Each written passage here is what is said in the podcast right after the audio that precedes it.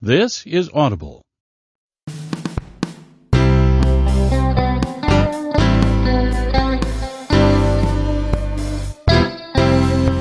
Gildan Audio presents Your Coach in a Box Affordable, Life Changing Seminars.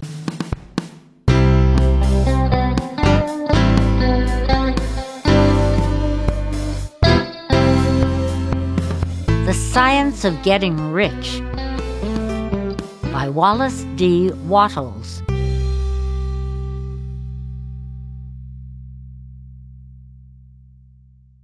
Chapter 1 The Right to be Rich. Whatever may be said in praise of poverty, the fact remains that it is not possible to live a really complete or successful life unless one is rich. No man can rise to his greatest possible height in talent or soul development unless he has plenty of money. For to unfold the soul and to develop talent, he must have many things to use, and he cannot have these things unless he has money to buy them with. A man develops in mind, soul, and body by making use of these things, and society is so organized that man must have money in order to become the possessor of things. Therefore, the basis of all advancement for man must be the science of getting rich. The object of all life is development, and everything that lives has an inalienable right to all the development it is capable of attaining. Man's right to life means his right to have the free and unrestricted use of all things which may be necessary to his fullest mental, spiritual, and physical unfoldment, or, in other words, his right to be rich. I shall not speak of riches in a figurative way. To be really rich does not mean to be satisfied or contented with a little. No man ought to be satisfied with little if he is capable of using and enjoying more. The purpose of nature is the advancement and unfoldment of life, and every man should have all that can contribute to the power, elegance, beauty, and richness of life. To be content with less is sinful. The man who owns all he wants for the living of all the life he is capable of living is rich, and no man who has not plenty of money can have all he wants. Life has advanced so far and become so complex that even the most ordinary man or woman requires a great amount of wealth in order to live in a manner that even approaches completeness. Every person naturally wants to become all that they are capable of becoming. This desire to realize innate possibilities is inherent in human nature. We cannot help wanting to be all that we can be. Success in life is becoming what you want to be. You can become what you want to be only by making use of things, and you can have the free use of things only as you become rich enough to buy them. To understand the science of getting rich is therefore the most essential of all knowledge. There is nothing wrong in wanting to get rich. The desire for riches is really the desire for a richer, fuller, and more abundant life, and that desire is praiseworthy. The man who does not desire to live more abundantly is abnormal, and so the man who does not desire to have money enough to buy all he wants is abnormal. There are three motives for which we live we live for the body, we live for the mind, we live for the soul. No one of these is better or holier than the other. All are alike desirable, and no one of the three, body, mind, or soul, can live fully if either of the others is cut short of full life and expression. It is not right or noble to live only for the soul and deny mind or body, and it is wrong to live for the intellect and deny body or soul. We are all acquainted with the loathsome consequences of living for the body and denying both mind and soul and we see that real life means the complete expression of all that man can give forth through body, mind, and soul. Whatever he can say, no man can be really happy or satisfied unless his body is living fully in every function, and unless the same is true of his mind and his soul. Wherever there is unexpressed possibility or function not performed, there is unsatisfied desire. Desire is possibility seeking expression or function seeking performance. Man cannot live fully in body without good food, comfortable clothing, and warm shelter, and without freedom from excessive toil. Rest and recreation are also necessary to his physical life. He cannot live fully in mind without books and time to study them, without opportunity for travel and observation, or without intellectual companionship. To live fully in mind, he must have intellectual recreations and must surround himself with all the objects of art and beauty he is capable of using and appreciating. To live fully in soul, man must have love, and love is denied expression by poverty. A man's highest happiness is found in the bestowal of benefits on those he loves. Love finds its most natural and spontaneous expression in giving. The man who has nothing to give cannot fill his place as a husband or father, as a citizen or as a man. It is in the use of material things that a man finds full life for his body, develops his mind, and unfolds his soul. It is therefore of supreme importance to him that he should be rich. It is perfectly right that you should desire to be rich. If you are a normal man or woman, you cannot help doing so. It is perfectly right that you should give your best attention to the science of getting rich, for it is the noblest and most necessary of all studies. If you neglect this study, you are derelict in your duty to yourself, to God, and humanity, for you can render to God and humanity no greater service than to make the most of yourself. Chapter 2 There is a science of getting rich. There is a science of getting rich, and it is an exact science, like algebra or arithmetic. There are certain laws which govern the process of acquiring riches. Once these laws are learned and obeyed by any man, he will get rich with mathematical certainty. The ownership of money and property comes as a result of doing things in a certain way. Those who do things in this certain way, whether on purpose or accidentally, get rich, while those who do not do things in this certain way, no matter how hard they work or how able they are, remain poor. It is a natural law that like causes always produce like effects, and therefore any man or woman who learns to do things in this certain way will infallibly get rich. That the above statement is true is shown by the following facts. Getting rich is not a matter of environment, for if it were, all the people in certain neighborhoods would become wealthy. The people of one city would all be rich, while those of other towns would all be poor. Or the inhabitants of one state would roll in wealth, and those of an adjoining state would be in poverty. But everywhere we see rich and poor living side by side in the same environment and often engaged in the same vocations. When two men are in the same locality and in the same business, and one gets rich while the other remains poor, it shows that getting rich is not primarily a matter of environment. Some environments may be more favorable than others, but when two men in the same business are in the same neighborhood, and one gets rich while the other fails, it indicates that getting rich is the result of doing things in a certain way. And further, the ability to do things in this certain way is not due solely to the possession of talent, for many people who have great talent remain poor, while others who have very little talent get rich. Studying the people who have gotten rich, we find that they are an average lot in all respects, having no greater talents and abilities than other men. It is evident that they do not get rich because they possess talents and abilities that other men have not, but because they happen to do things in a certain way. Getting rich is not the result of saving or thrift. Many very penurious people are poor, while free spenders often get rich. Nor is getting rich due to doing things which others fail to do. For two men in the same business often do almost exactly the same things, and one gets rich while the other remains poor or becomes bankrupt. From all these things, we must come to the conclusion that getting rich is the result of doing things in a certain way. If getting rich is the result of doing things in a certain way, then any man or woman who can do things in that way can become rich, and the whole matter is brought within the domain of exact science. The question arises here whether this certain way may not be so difficult that only a few may follow it. This cannot be true, as we have seen, so far as natural ability is concerned. Talented people get rich, and blockheads get rich. Intellectually brilliant people get rich, and very stupid people get rich. Physically strong people get rich, and weak and sickly people get rich. Some degree of ability to think and understand is, of course, essential. But insofar natural ability is concerned, any man or woman who has sense enough to read and understand these words can certainly get rich. Also, we have seen that it is not a matter of environment. Location counts for something. One would not go to the heart of the Sahara and expect to do successful business. Getting rich involves the necessity of dealing with men and of being where there are people to deal with. And if these people are inclined to deal in the way that you want to deal, so much the better. But that is about as far as environment goes. If anybody else in your town can get rich, so can you. And if anybody else in your state can get rich, so can you. Again, it is not a matter of choosing some particular business or profession. People get rich in every business and in every profession, while their next door neighbors in the same vocation remain in poverty. It is true that you will do best in a business which you like and which is congenial to you.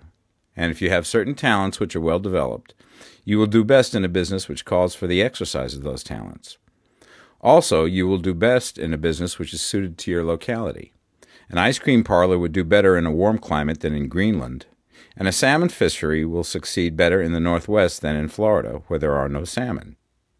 But aside from these general limitations, getting rich is not dependent upon your engaging in some particular business, but upon your learning to do things in a certain way.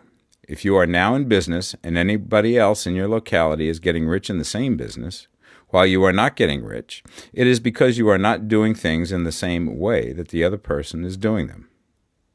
No one is prevented from getting rich by lack of capital.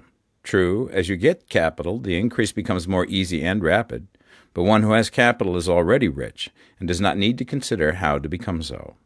No matter how poor you may be, if you begin to do things in a certain way, you will begin to get rich, and you will begin to have capital.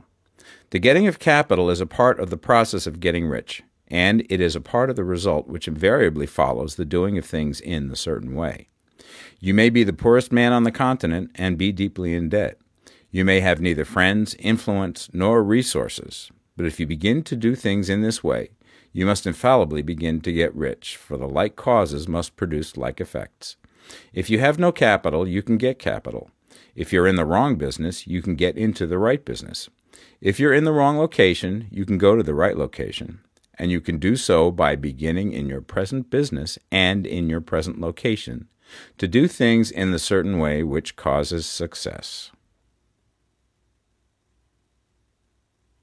Chapter 3 Is Opportunity Monopolized? No man is kept poor because opportunity has been taken away from him, because other people have monopolized the wealth and have put a fence around it. You may be shut off from engaging in business in certain lines, but there are other channels open to you. Probably it would be hard for you to get control of any of the great railroad systems. That field is pretty well monopolized. But the electric railway business is still in its infancy and offers plenty of scope for enterprise. And it will be but a very few years until traffic and transportation through the air will become a great industry, and in all its branches will give employment to hundreds of thousands and perhaps to millions of people. Why not turn your attention to the development of aerial transportation instead of competing with J.J. Hill and others for a chance in the steam railway world?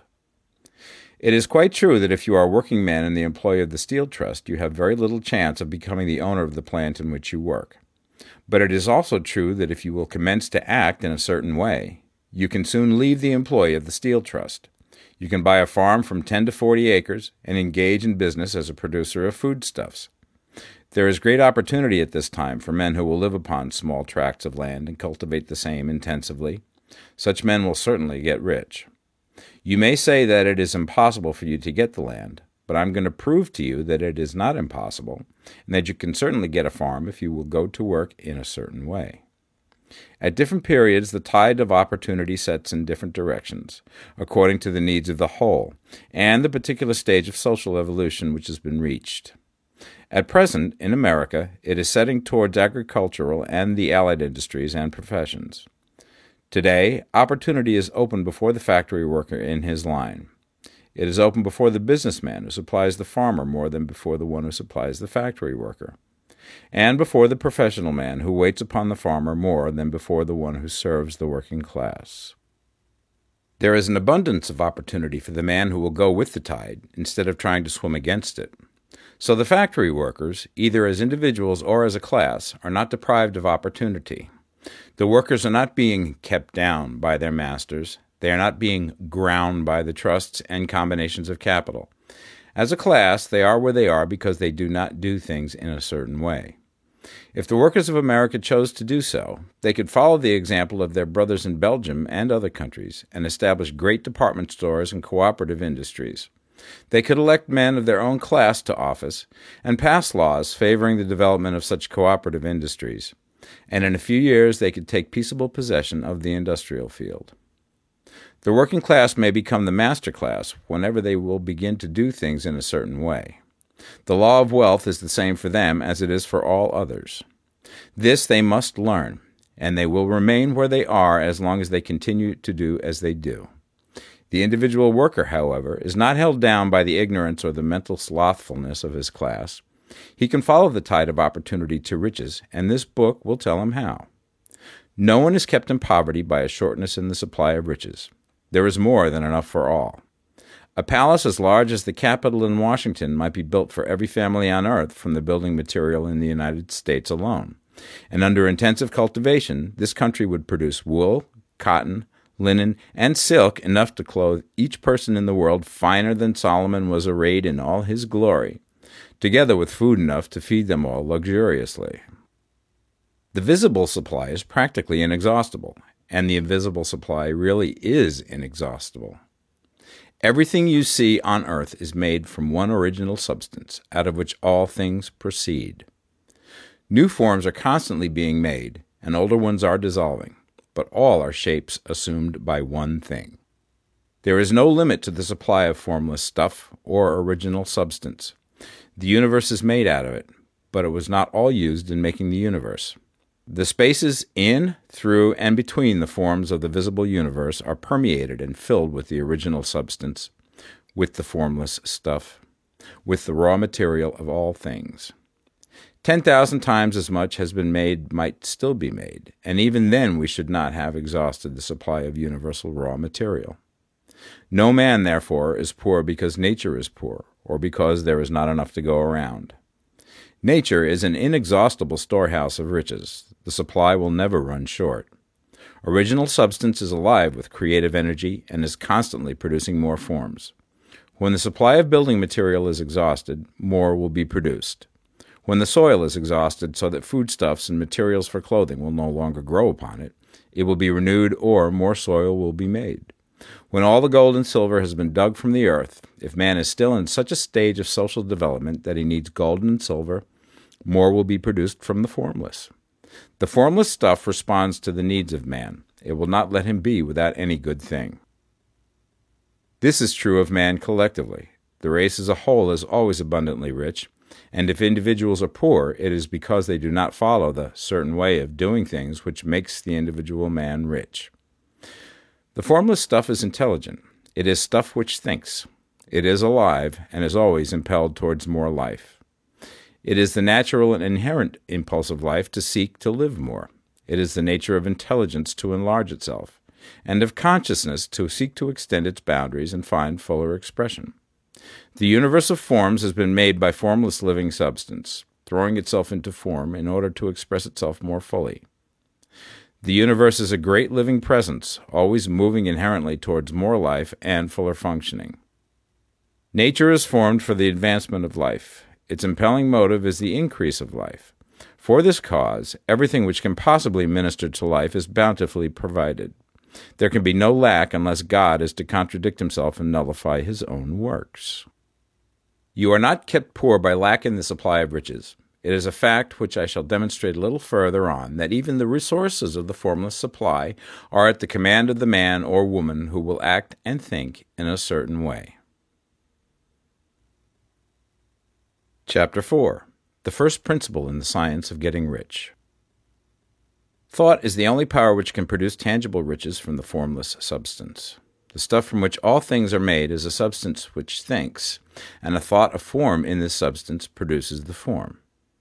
Original substance moves according to its thoughts. Every form and process you see in nature is the visible expression of a thought in original substance. As the formless stuff thinks of a form, it takes that form. As it thinks of a motion, it makes that motion. That is the way all things were created. We live in a thought world, which is part of a thought universe. The thought of a moving universe extended through formless substance, and the thinking stuff moving according to that thought, took the form of systems of planets and maintains that form.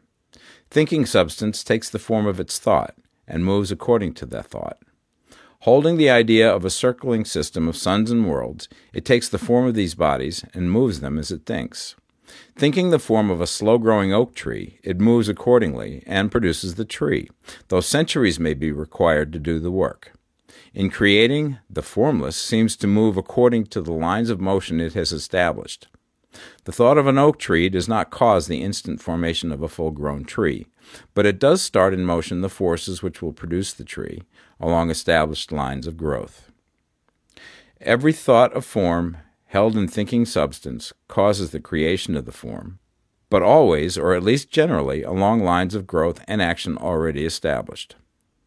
The thought of a house of a certain construction, if it were impressed upon formless substance, might not cause the instant formation of the house, but it would cause the turning of creative energies already working in trade and commerce into such channels as to result in the speedy building of the house. And if there were no existing channels through which the creative energy could work, then the house would be formed directly from primal substance, without waiting for the slow processes of the organic and inorganic world. No thought of form can be impressed upon original substance without causing the creation of the form. Man is a thinking center and can originate thought. All the forms that man fashions with his hands must first exist in his thought. He cannot shape a thing until he has thought that thing. And so far, man has confined his efforts wholly to the work of his hands. He has applied manual labor to the world of forms, seeking to change or modify those already existing. He has never thought of trying to cause the creation of new forms by impressing his thoughts upon formless substance. When man has a thought form, he takes material from the forms of nature and makes an image of the form which is in his mind. He has so far made little or no effort to cooperate with formless intelligence, to work with the Father. He has not dreamed that he can do what he seeth the Father doing. Man reshapes and modifies existing forms by manual labor. He has given no attention to the question whether he may not produce things from formless substance by communicating his thoughts to it. We propose to prove that he may do so, to prove that any man or woman may do so, and to show how. As our first step, we must lay down the three fundamental propositions. First, we assert that there is one original formless stuff, or substance, from which all things are made. All the seemingly many elements are but different presentations of one element. All the many forms found in organic and inorganic nature are but different shapes made from the same stuff. And this stuff is thinking stuff. A thought held in it produces the form of the thought. Thought, in thinking substance, produces shapes. Man is a thinking center capable of original thought. If a man can communicate his thought to original thinking substance, he can cause the creation or formation of the thing he thinks about. To summarize this, there is the thinking stuff from which all things are made, and which, in its original state, permeates, penetrates, and fills the interspaces of the universe. A thought in this substance produces the thing that is imaged by the thought. Man can form things in his thought, and by impressing his thought upon formless substance, can cause the thing he thinks about to be created. It may be asked if I can prove these statements, and without going into details, I answer that I can do so both by logic and experience. Reasoning back from the phenomena of form and thought, I come to one original thinking substance, and reasoning forward from that thinking substance, I come to man's power to cause the formation of the thing he thinks about. And by experiment, I find the reasoning true, and this is my strongest proof. If one man who reads this book gets rich by doing what it tells him to do, that is evidence in support of my claim. But if every man who does what it tells him to do gets rich, that is proof positive until someone goes through the process and fails. The theory is true until the process fails, and this process will not fail. For every man who does exactly what this book tells him to do will get rich. I have said that men get rich by doing things in a certain way, and in order to do so, men must become able to think in a certain way. A man's way of doing things is the direct result of the way he thinks about things. To do things in a way that you want to do them you will have to acquire the ability to think the way you want to think. This is the first step towards getting rich. To think what you want to think is to think truth, regardless of appearances. Every man has the natural and inherent power to think what he wants to think, but it requires far more effort to do so than it does to think the thoughts which are suggested by appearances. To think according to appearance is easy. To think truth, regardless of appearances, is laborious. and requires the expenditure of more power than any other work man is called upon to perform. There is no labor from which most people shrink as they do from that of sustained and consecutive thought. It is the hardest work in the world. This is especially true when truth is contrary to appearances. Every appearance in the visible world tends to produce a corresponding form in the mind which observes it, and this can only be prevented by holding the thought of the truth. To look upon the appearance of disease will produce the form of disease in your own mind and ultimately in your body, unless you hold the thought of the truth, which is that there is no disease. It is only an appearance, and the reality is health. To look upon the appearances of poverty will produce corresponding forms in your own mind, unless you hold to the truth that there is no poverty, there is only abundance. To think health when surrounded by the appearance of disease, or to think riches when in the midst of appearances of poverty, requires power. But he who acquires this power becomes a master mind. He can conquer fate, he can have what he wants. This power can only be acquired by getting hold of the basic fact which is behind all appearances, and that fact is that there is one thinking substance, from which and by which all things are made. Then we must grasp the truth that every thought held in this substance becomes a form, and that man can so impress his thoughts upon it as to cause them to take form and become visible things. When we realize this, we lose all doubt and fear for we know that we can create what we want to create, and we can get what we want to have, and can become what we want to be.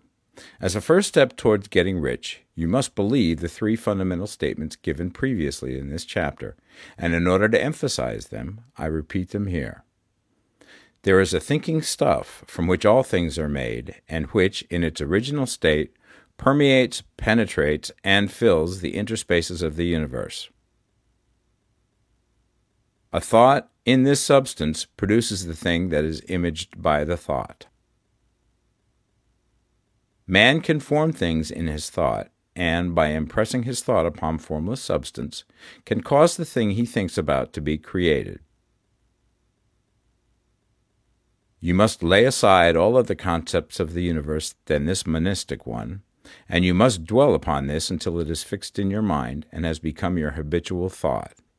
Read these creed statements over and over again.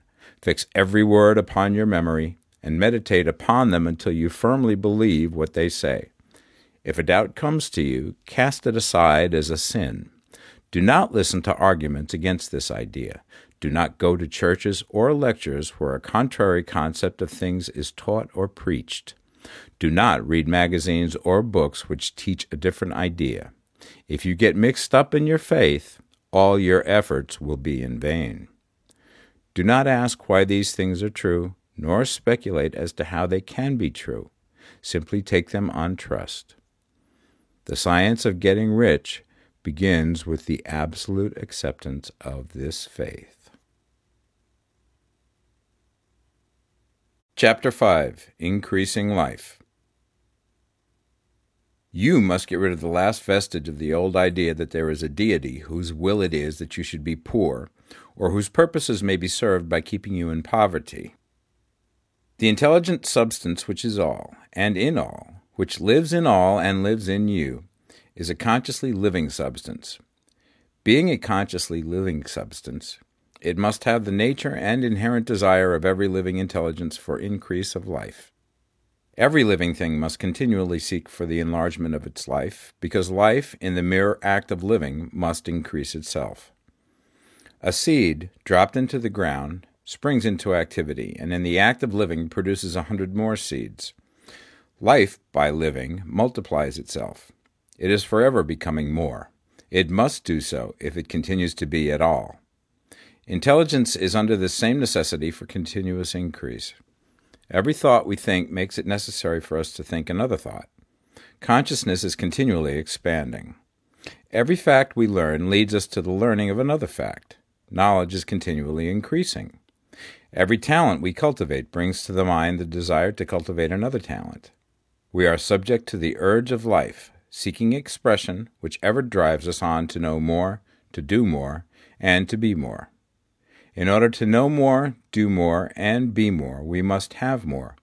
We must have things to use, for we learn and do and become only by using things.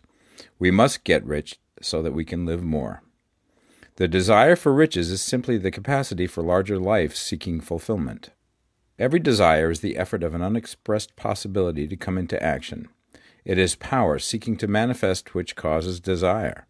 That which makes you want more money is the same as that which makes the plant grow. It is life, seeking fuller expression. The one living substance must be subject to this inherent law of all life. It is permeated with the desire to live more. That is why it is under the necessity of creating things. The one substance desires to live more in you, hence, it wants you to have all the things you can use. It is the desire of God that you should get rich. He wants you to get rich because he can express himself better through you if you have plenty of things to use in giving him expression. He can live more in you if you have unlimited command of the means of life. The universe desires you to have everything you want to have.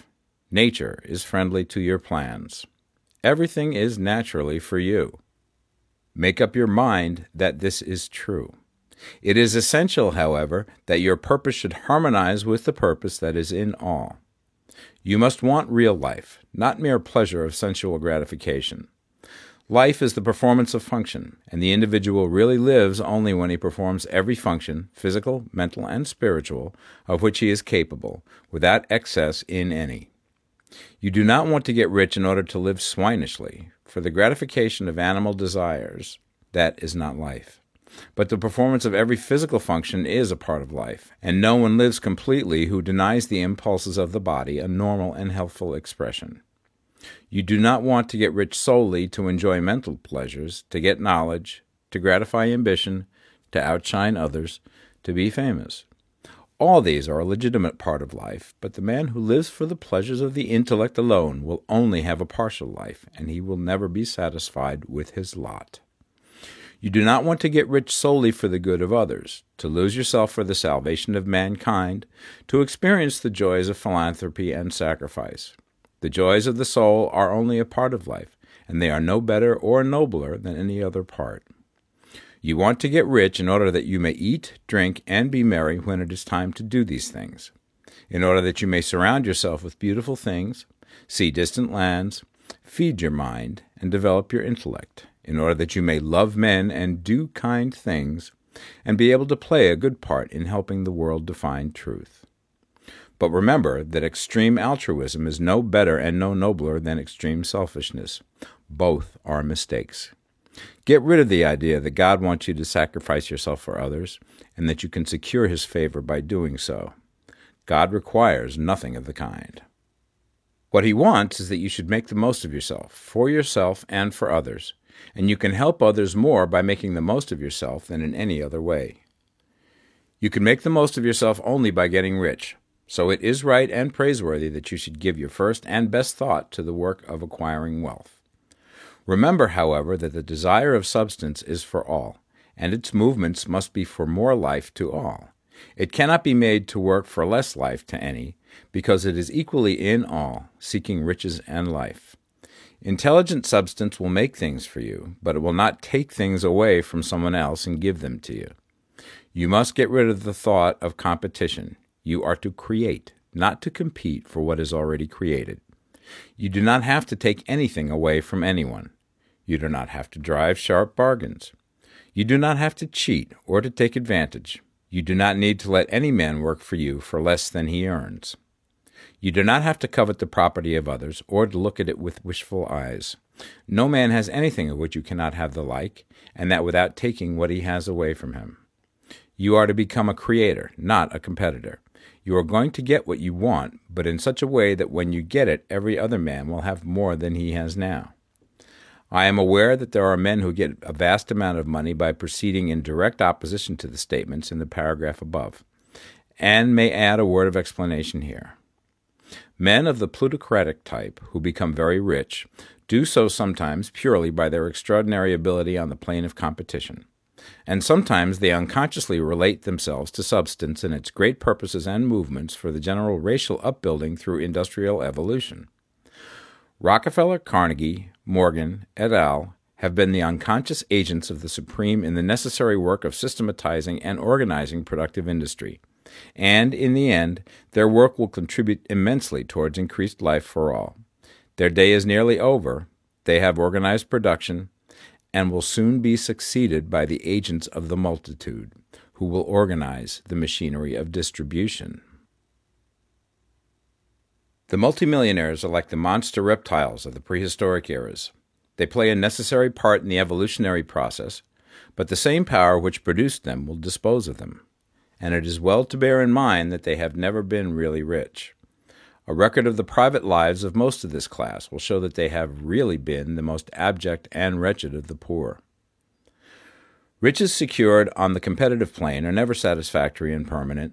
They are yours today and another's tomorrow. Remember, if you are to become rich in a scientific and certain way, you must rise entirely out of the competitive thought. You must never think for a moment that the supply is limited. Just as soon as you begin to think that all the money is being cornered and controlled by bankers and others, and that you must exert yourself to get laws passed to stop this process, and so on, in that moment you drop into the competitive mind, and your power to cause creation is gone for the time being. And what is worse, you will probably arrest the creative movements you have already instituted. Know that there are countless millions of dollars worth of gold in the mountains of the earth, not yet brought to light, and know that if there were not, more would be created from thinking substance to supply your needs. Know that the money you need will come, even if it is necessary for a thousand men to be led to the discovery of new gold mines tomorrow. Never look at the visible supply. Look always at the limitless riches in formless substance and know that they are coming to you as fast as you can receive and use them. Nobody, by cornering the visible supply, can prevent you from getting what is yours. So never allow yourself to think for an instant that all the best building spots will be taken before you get ready to build your house, unless you hurry. Never worry about the trusts and combines, and get anxious for fear that they will soon come to own the whole earth.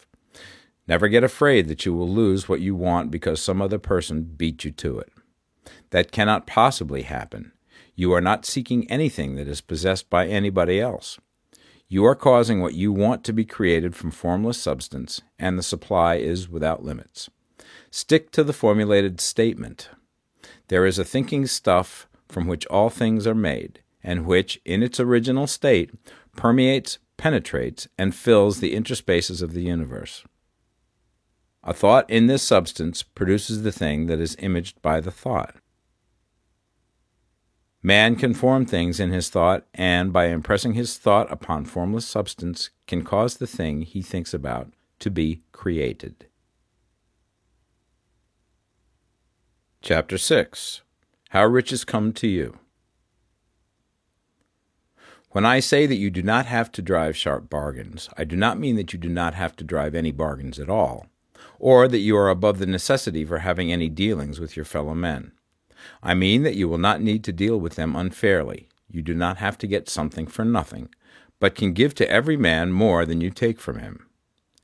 You cannot give every man more in cash market value than you take from him, but you can give him more in use value than the cash value of the thing you take from him. The paper, ink, and other material in this book may not be worth the money you pay for it, but if the ideas suggested by it bring you thousands of dollars, you have not been wronged by those who sold it to you. They have given you a great use value for a small cash value. Let us suppose that I own a picture by one of the great artists, which in any civilized community is worth thousands of dollars. I take it to Baffin Bay, and by salesmanship induce an Eskimo to give a bundle of furs worth $500 for it. I have really wronged him, for he has no use for the picture. It has no value to him. It will not add to his life. But suppose I give him a gun worth fifty dollars for his furs. Then he has made a good bargain.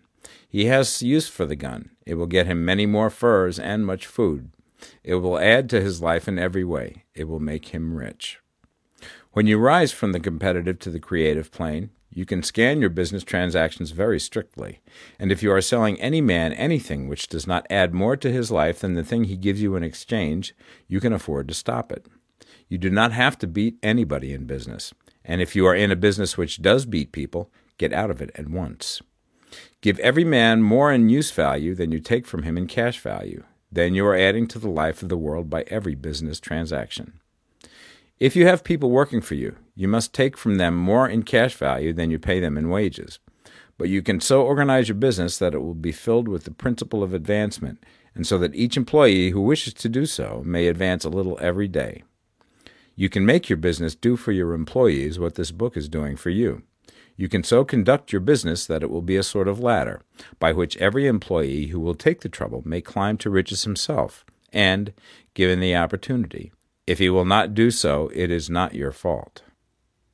And finally, because you are to cause the creation of your riches from formless substance which permeates all your environment, it does not follow that they are to take shape from the atmosphere and come into being before your eyes. If you want a sewing machine, for instance, I do not mean to tell you that you are to impress the thought of a sewing machine on thinking substance until the machine is formed without hands in the room where you sit or elsewhere. But if you want a sewing machine, hold the mental image of it with the most positive certainty that it is being made or is on its way to you. After once forming the thought, have the most absolute and unquestioning faith that the sewing machine is coming. Never think of it or speak of it in any other way than as being sure to arrive. Claim it as already yours. It will be brought to you by the power of the Supreme Intelligence, acting upon the minds of men. If you live in Maine, it may be that a man will be brought from Texas or Japan to engage in some transaction which will result in your getting what you want. If so, the whole matter will be as much to that man's advantage as it is to yours. Do not forget for a moment that the thinking substance is through all, in all, communicating with all, and can influence all. The desire of thinking substance for a fuller life and better living has caused the creation of all the sewing machines already made, and it can cause the creation of millions more, and will, whenever men set it in motion by desire and faith, and by acting in a certain way. You can certainly have a sewing machine in your house, and it is just as certain that you can have any other thing or things which you want, and which you will use for the advancement of your own life and the lives of others. You need not hesitate about asking largely. It is your Father's pleasure to give you the kingdom, said Jesus. Original substance wants to live all that is possible in you, and wants you to have all that you can or will use for the living of the most abundant life. If you fix upon your consciousness the fact that the desire you feel for the possession of riches is one with the desire of omnipotence for more complete expression, your faith becomes invincible. Once I saw a little boy sitting at a piano and vainly tried to bring harmony out of the keys. And I saw that he was grieved and provoked by his inability to play real music. I asked him the cause of his vexation, and he answered, I can feel the music in me, but I can't make my hands go right. The music in him was the urge of original substance, containing all the possibilities of all life. All that there is of music was seeking expression through the child. God, the one substance, is trying to live and do and enjoy things through humanity. He is saying, I want hands to build wonderful structures, to play divine harmonies, to paint glorious pictures. I want feet to run my errands, eyes to see my beauties, tongues to tell mighty truths and to sing marvelous songs, and so on. All that there is of possibility is seeking expression through men. God wants those who can play music to have pianos and every other instrument, and to have the means to cultivate their talents to the fullest extent. He wants those who can appreciate beauty to be able to surround themselves with beautiful things.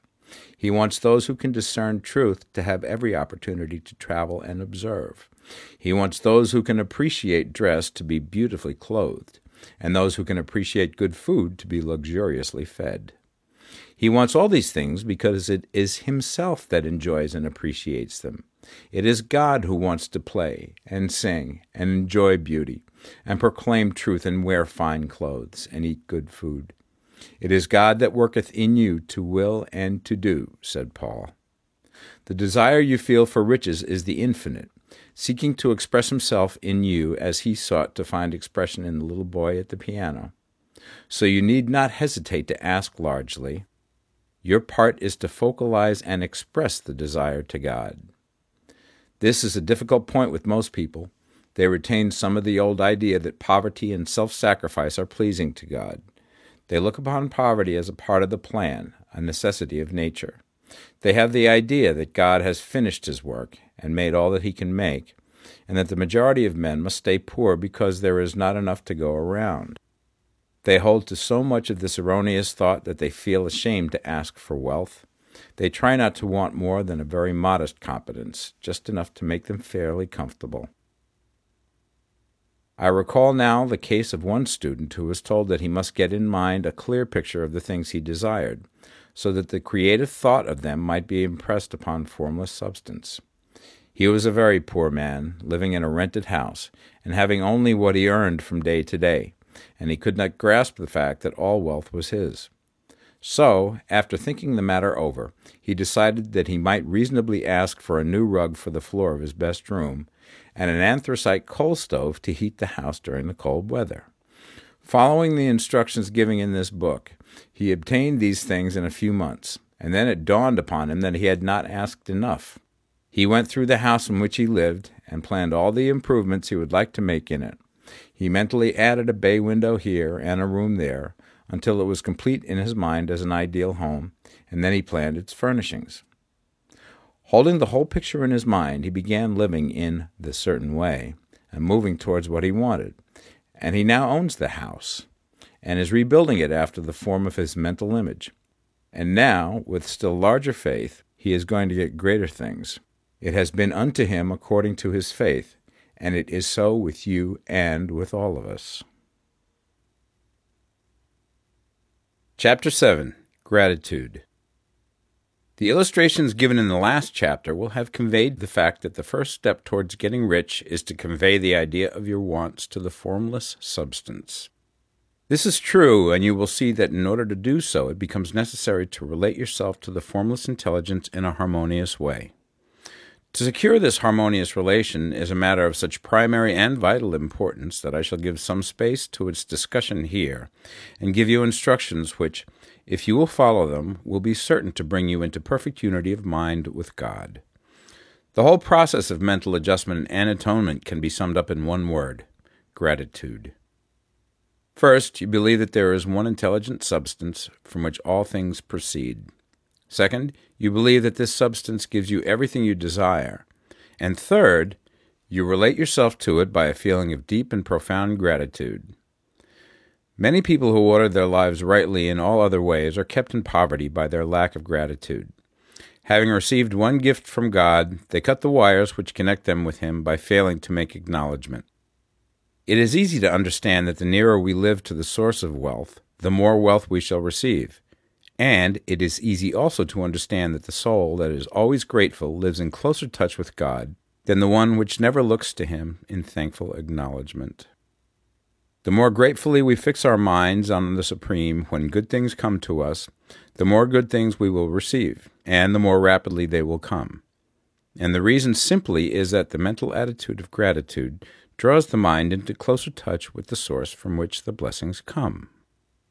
If it is a new thought to you that gratitude brings your whole mind into closer harmony with the creative energies of the universe, consider it well, and you will see that it is true. The good things you already have have come to you along the line of obedience to certain laws. Gratitude will lead your mind out along the ways by which things come and it will keep you in close harmony with creative thought and prevent you from falling into competitive thought.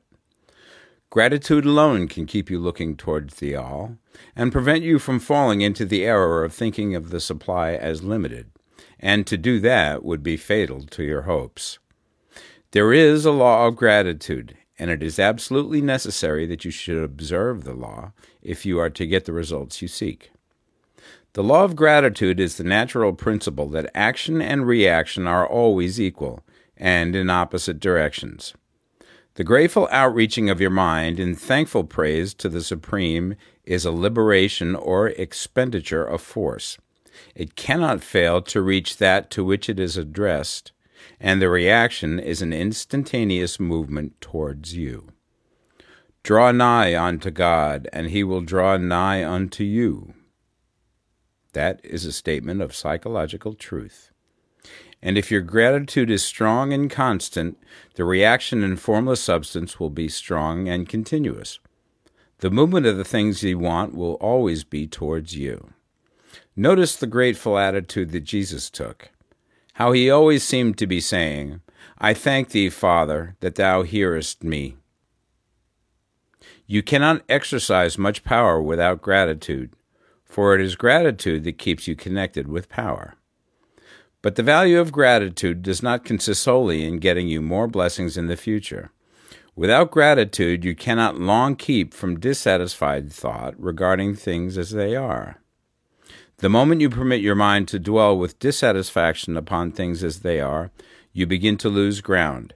You fix attention upon the common, the ordinary, the poor, and the squalid and mean, and your mind takes the form of these things. Then you will transmit these forms or mental images to the formless, and the common, the poor, the squalid, and mean will come to you. To permit your mind to dwell upon the inferior is to become inferior and to surround yourself with inferior things. On the other hand, to fix your attention on the best is to surround yourself with the best and to become the best. The creative power within us makes us into the image of that to which we give our attention. We are thinking substance, and thinking substance always takes the form of that which it thinks about. The grateful mind is constantly fixed upon the best. Therefore, it tends to become the best. It takes the form or character of the best and will receive the best. Also, faith is born of gratitude. The grateful mind continually expects good things, and expectation becomes faith. The reaction of gratitude upon one's own mind produces faith, and every outgoing wave of grateful thanksgiving increases faith. He who has no feeling of gratitude cannot long retain a living faith.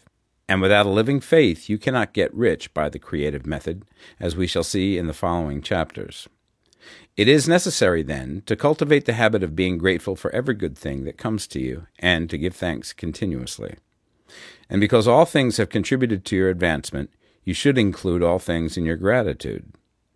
Do not waste time thinking or talking about the shortcomings or wrong actions of plutocrats or trust magnates. Their organization of the world has made your opportunity. All you get really comes to you because of them. Do not rage against corrupt politicians.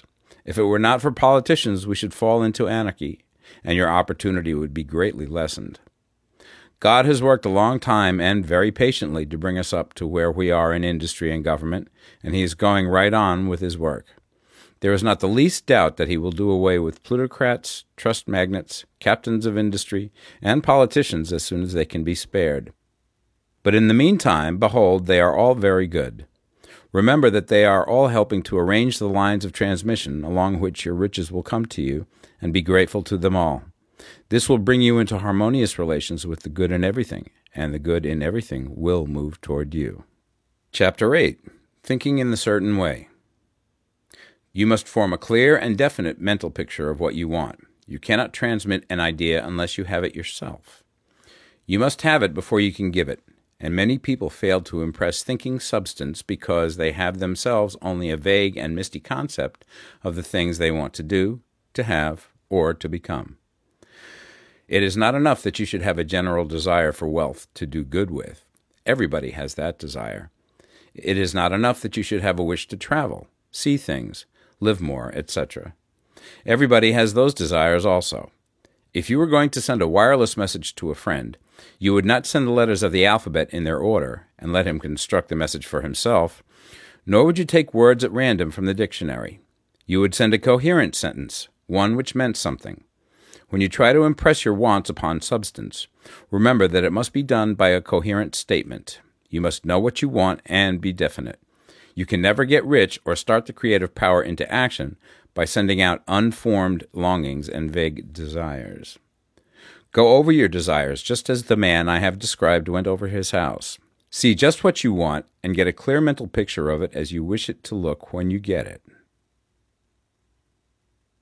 That clear mental picture you must have continually in mind, as the sailor has in mind the port towards which he is sailing the ship.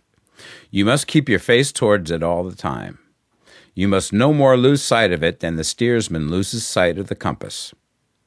It is not necessary to take exercises in concentration, nor to set apart special times for prayer and affirmation, nor to go into the silence, nor to do occult stunts of any kind. There things are well enough. But all you need is to know what you want and to want it badly enough so that it will stay in your thoughts. Spend as much of your leisure time as you can in contemplating your picture, but no one needs to take exercises to concentrate his mind on a thing which he really wants. It is the things you do not really care about which require effort to fix your attention upon them. And unless you really want to get rich, so that the desire is strong enough to hold your thoughts directly to the purpose, as the magnetic pole holds the needle of the compass, it will hardly be worthwhile for you to try to carry out the instructions given in this book. The methods herein set forth are for people whose desire for riches is strong enough to overcome mental laziness and the love of ease and make them work. The more clear and definite you make your pictures, then, and the more you dwell upon it, bringing out all of its delightful details, the stronger your desire will be. And the stronger your desire, the easier it will be to hold your mind fixed upon the picture of what you want. Something more is necessary, however, than merely to see the picture clearly. If that is all you do, you are only a dreamer and will have little or no power for accomplishment. Behind your clear vision must be the purpose to realize it, to bring it out in tangible expression. And behind this purpose must be an invincible and unwavering faith that the thing is already yours, that it is at hand, and you have only to take possession of it. Live in the new house mentally until it takes form around you physically. In the mental realm, enter at once into full enjoyment of the things you want. Whatsoever things ye ask for when ye pray, believe that ye receive them, and ye shall have them, said Jesus. See the things you want as if they were actually around you all the time. See yourself as owning and using them. Make use of them in imagination, just as you will use them when they are your tangible possessions. Dwell upon your mental picture until it is clear and distinct, and then take the mental attitude of ownership towards everything in that picture. Take possession of it in mind, in the full faith that it is actually yours. Hold to this mental ownership, do not wave for an instant in the faith that it is real. And remember what was said in the preceding chapter about gratitude. Be as thankful for it all the time as you expect to be when it has taken form. The man who can sincerely thank God for the things which as yet he owns only in imagination has real faith. He will get rich. He will cause the creation of whatsoever he wants. You do not need to pray repeatedly for things you want. It is not necessary to tell God about it every day. Use not vain repetitions as the heathens do, said Jesus to his pupils. For your Father knoweth that ye have need of these things before ye ask him. Your part is to intelligently formulate your desires for the things which make for a larger life, and to get these desires arranged into a coherent whole, and then to impress this whole desire upon the formless substance, which has the power and the will to bring you what you want. You do not make this impression by repeating strings of words. You make it by holding the vision with unshakable purpose to attain it and with steadfast faith that you do attain it. The answer to your prayer is not according to your faith while you are talking, but according to your faith while you are working. You cannot impress the mind of God by having a special Sabbath day set apart to tell Him what you want, and then forgetting Him during the rest of the week. You cannot impress him by having special hours to go into your closet and pray, if you then dismiss the matter from your mind until the hour of prayer comes again. Oral prayer is well enough and has its effect, especially upon yourself, in clarifying your vision and strengthening your faith. But it is not your oral petitions which get you what you want. In order to get rich, you do not need a sweet hour of prayer. You need to pray without ceasing. And by prayer, I mean holding steadily to your vision with the purpose to cause its creation into solid form, and the faith that you are doing so. Believe that ye receive them.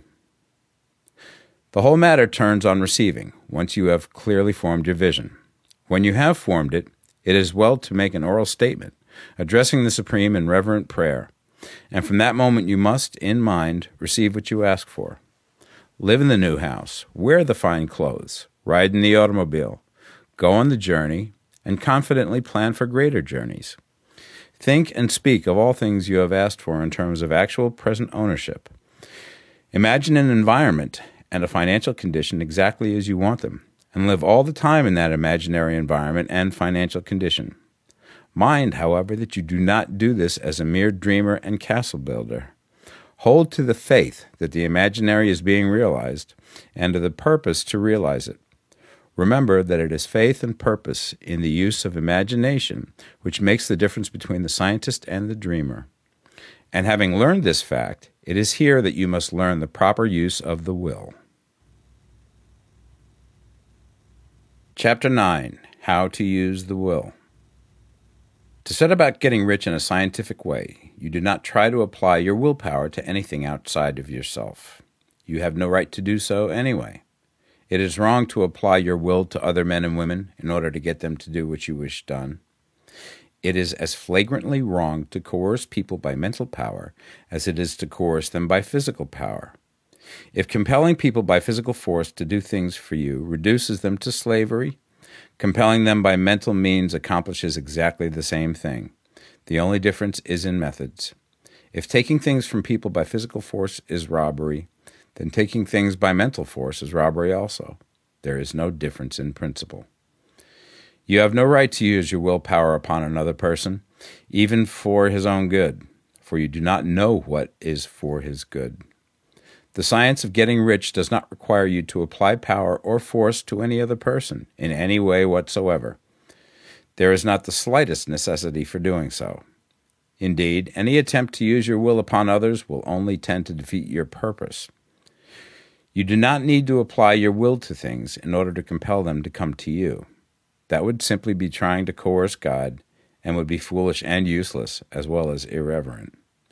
You do not have to compel God to give you good things any more than you have to use your willpower to make the sun rise.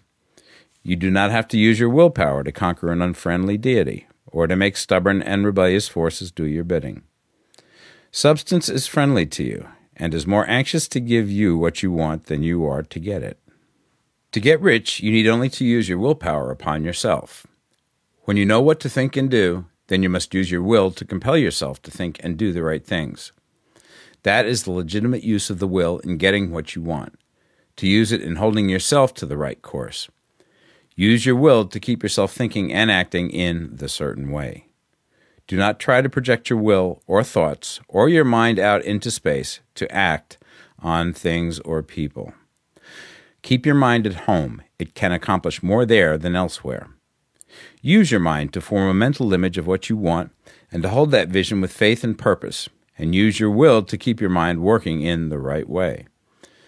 The more steady and continuous your faith and purpose, the more rapidly you will get rich, because you will make only positive impressions upon substance, and you will not neutralize or offset them by negative impressions. The picture of your desires, held with faith and purpose, is taken up by the formless and permeates it to great distances throughout the universe, for all I know. As this impression spreads, all things are set moving towards its realizations. Every living thing, every inanimate thing, and the things yet uncreated are stirred towards bringing into being that which you want. All forces begin to be exerted in that direction. All things begin to move towards you. The minds of people everywhere are influenced towards doing the things necessary to the fulfilling of your desires, and they work for you unconsciously. But you can check all this by starting a negative impression in the formless substance. Doubt or unbelief is as certain to start a movement away from you as faith and purpose are to start one toward you. It is by not understanding this that most people who try to make use of mental science in getting rich make their failure. Every hour and moment you spend in giving heeds to doubts and fears. Every hour you spend in worry, every hour in which your soul is possessed by unbelief, sets a current away from you in the whole domain of intelligent substance. All the promises are unto them that believe, and unto them only. Notice how insistent Jesus was upon this point of belief, and now you know the reason why. Since belief is all important, it behooves you to guard your thoughts, and as your beliefs will be shaped to a very great extent by the things you observe and think about, it is important that you should command your attention. And here the will comes into use for it is by your will that you determine upon what things your attention shall be fixed. If you want to become rich, you must not make a study of poverty. Things are not brought into being by thinking about their opposites. Health is never to be attained by studying disease and thinking about disease. Righteousness is not to be promoted by studying sin and thinking about sin. And no one ever got rich by studying poverty and thinking about poverty. Medicine as a science of disease has increased disease. Religion as a science of sin has promoted sin. And economics as a study of poverty will fill the world with wretchedness and want. Do not talk about poverty. Do not investigate it or concern yourself with it. Never mind what its causes are, you have nothing to do with them. What concerns you is the cure. Do not spend your time in charitable work or charity movements. All charity only tends to perpetuate the wretchedness it aims to eradicate. I do not say that you should be hard hearted or unkind and refuse to hear the cry of need, but you must not try to eradicate poverty in any of the conventional ways. Put poverty behind you and put all that pertains to it behind you and make good. Get rich. That is the best way you can help the poor. And you cannot hold the mental image which is to make you rich if you fill your mind with pictures of poverty. Do not read books or papers which give circumstantial accounts of the wretchedness of the tenement dwellers, of the horrors of child labor, and so on. Do not read anything which fills your mind with gloomy images of want and suffering. You cannot help the poor in the least by knowing about these things, and the widespread knowledge of them does not tend at all to do away with poverty. What tends to do away with poverty is not getting the pictures of poverty into your mind, but getting pictures of wealth into the minds of the poor. You are not deserting the poor in their misery when you refuse to allow your mind to be filled with pictures of that misery. Poverty can be done away with, not by increasing the number of well to do people who think about poverty, but by increasing the number of poor people who purpose with faith to get rich. The poor do not need charity, they need inspiration. Charity only sends them a loaf of bread to keep them alive in their wretchedness, or give them an entertainment to make them forget for an hour or two. But inspiration will cause them to rise out of their misery. If you want to help the poor, demonstrate to them that they can become rich. Prove it by getting rich yourself. The only way in which poverty will ever be banished from this world is by getting a large and constantly increasing number of people to practice the teachings of this book. People must be taught to become rich by creation, not by competition. Every man who becomes rich by competition throws down behind him the ladder by which he rises and keeps others down. But every man who gets rich by creation opens a way for thousands to follow him and inspires them to do so. You are not showing hardness of heart or an unfeeling disposition when you refuse to pity poverty, see poverty, read about poverty, or think or talk about it, or to listen to those who do talk about it. Use your willpower to keep your mind off the subject of poverty and to keep it fixed with faith and purpose on the vision of what you want. Chapter 10 Further Use of the Will you cannot retain a true and clear vision of wealth if you are constantly turning your attention to opposing pictures, whether they be external or imaginary. Do not tell of your past troubles of a financial nature, if you've had them. Do not think of them at all. Do not tell of the poverty of your parents or the hardships of your early life. To do any of these things is to mentally class yourself with the poor for the time being, and it will certainly check the movement of things in your direction. Let the dead bury their dead, as Jesus said. Put poverty and all things that pertain to poverty completely behind you. You have accepted a certain theory of the universe as being correct, and are resting all your hopes of happiness on its being correct. And what can you gain by giving heed to conflicting theories? Do not read religious books which tell you that the world is soon coming to an end, and do not read the writing of muckrakers and pessimistic philosophers who tell you that it is going to the devil. The world is not going to the devil, it is going to God. It is wonderful becoming. True, there may be a good many things in existing conditions which are disagreeable, but what is the use of studying them when they are certainly passing away, and when the study of them only tends to check their passing and keep them with us? Why give time and attention to things which are being removed by evolutionary growth, when you can hasten their removal only by promoting the evolutionary growth as far as your part of it goes? No matter how horrible and seeming may be the conditions in certain countries, sections, or places. You waste your time and destroy your own chances by considering them. You should interest yourself in the world's becoming rich. Think of the riches in the world as coming to, instead of the poverty it is growing out of. And bear in mind that the only way in which you can assist the world in growing rich is by growing rich yourself through creative method, not the competitive one. Give your attention wholly to riches. Ignore poverty. Whenever you think or speak of those who are poor, think and speak of them as those who are becoming rich, as those who are to be congratulated rather than pitied. Then they and others will catch the inspiration and begin to search for the way out. Because I say that you are to give your whole time and mind and thought to riches, it does not follow that you are to be sordid or mean. To become really rich is the noblest aim you can have in life, for it includes everything else.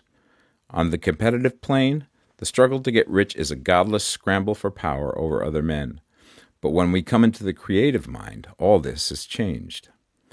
All that is possible in the way of greatness and soul unfoldment of service and lofty endeavor comes by way of getting rich. All is made possible by the use of things. If you lack for physical health, you will find that the attainment of it is conditional on you getting rich. Only those who are emancipated from financial worry and who have the means to live a carefree existence and follow hygienic practices can have and retain health. Moral and spiritual greatness is possible only to those who are above the competitive battle for existence and only those who are becoming rich on the plane of creative thought are free from the degrading influences of competition. If your heart is set on domestic happiness, remember that love flourishes best when there is refinement, a high level of thought, and freedom from corrupting influences. And these are to be found only where riches are attained by the exercise of creative thought, without strife or rivalry. You can aim at nothing so great or noble, I repeat, as to become rich, and you must fix your attention upon your mental picture of riches, to the exclusion of all that may tend to dim or obscure the vision. You must learn to see the underlying truth in all things. You must see beneath all seemingly wrong conditions the great one life, ever moving forward towards fuller expression and more complete happiness. It is the truth that there is no such thing as poverty, that there is only wealth. Some people remain in poverty because they are ignorant of the fact that there is wealth for them, and these can best be taught by showing them the way to affluence in your own person and practice. Others are poor because, while they feel that there is a way out, they are too intellectually indolent to put forth the mental effort necessary to find that way and by travel it. Others still are poor because, while they have some notion of science, they have become so swamped and lost in the maze of metaphysical and occult theories that they do not know which road to take. They try a mixture of many systems and fail in all. For these, again, the very best thing to do is to show the right way in your own person and practice. An ounce of doing things is worth a pound of theorizing. The very best thing you can do for the whole world is to make the most of yourself. You can serve God and man in no more effective way than by getting rich. That is, if you get rich by the creative method and not by the competitive one. Another thing. We assert that this book gives in detail the principles of the science of getting rich. And if that is true, you do not need to read any other book upon the subject. This may sound narrow and egotistical, but consider. There is no more scientific method of computation in mathematics than by addition, subtraction, multiplication, and division. No other method is possible. There can be but one shortest distance between two points. There is only one way to think scientifically, and that is to think in the way that leads by the most direct and simple route to the goal. No man has yet formulated a briefer or less complex system than the one set forth herein. It has been stripped of all non essentials. When you commence on this, lay all others aside. Put them out of your mind altogether. Read this book every day. Keep it with you. Commit it to memory, and do not think about other systems and theories. If you do, you will begin to have doubts, and to be uncertain and wavering in your thought, and then you will begin to make failures. After you have made good and become rich, you may study other systems as much as you please. But until you are quite sure that you have gained what you want, do not read anything on this line but this book, unless it be the authors mentioned in the preface. And read only the most optimistic comments on the world's news, those in harmony with your picture. Also, postpone your investigations into the occult. Do not dabble in theosophy, spiritualism, or kindred studies. It is very likely that the dead still live and are near, but if they are, let them alone. mind your own business. Wherever the spirits of the dead may be, they have their own work to do and their own problems to solve, and we have no right to interfere with them. We cannot help them, and it is very doubtful whether they can help us, or whether we have any right to trespass upon their time if they can. Let the dead and the hereafter alone, and solve your own problem. Get rich. If you begin to mix with the occult, you will start mental cross currents which will surely bring your hopes to shipwreck. Now, this and the preceding chapters have brought us to the following statement of basic facts. There is a thinking stuff from which all things are made, and which, in its original state, permeates, penetrates, and fills the interspaces of the universe. A thought in this substance produces the thing that is imaged by the thought. Man can form things in his thought, and, by impressing his thought upon formless substance, can cause the thing he thinks about to be created. In order to do this, man must pass from the competitive to the creative mind. He must form a clear mental picture of the things he wants, and hold this picture in his thoughts with the fixed purpose to get what he wants, and the unwavering faith that he does get what he wants, closing his mind against all that may tend to shake his purpose, dim his vision, or quench his faith. And in addition to all this, we shall now see that he must live and act in a certain way. The Science of Getting Rich, Part 2. Chapter 11 Acting in the Certain Way. Thought is the creative power, or the impelling force which causes the creative power to act. Thinking in a certain way will bring riches to you. But you must not rely upon thought alone, paying no attention to personal action. That is the rock upon which many otherwise scientific metaphysical thinkers meet shipwreck the failure to connect thought with personal action. We have not yet reached the stage of development, even supposing such a stage to be possible, in which man can create directly from formless substance without nature's processes or the work of human hands. Man must not only think, but his personal action must supplement his thought. By thought, you can cause the gold in the hearts of the mountains to be impelled towards you, but it will not mine itself, refine itself, coin itself into double eagles, and come rolling along the roads seeking its way into your pocket. Under the impelling power of the Supreme Spirit, men's affairs will be so ordered that someone will be led to mine the gold for you. Other men's business transactions will be so directed that the gold will be brought toward you, and you must so arrange your own business affairs that you may be able to receive it when it comes to you. Your thought makes all things, animate and inanimate, work to bring you what you want. But your personal activity must be such that you can rightly receive what you want when it reaches you. You are not to take it as charity, nor to steal it. You must give every man more in use value than he gives you in cash value.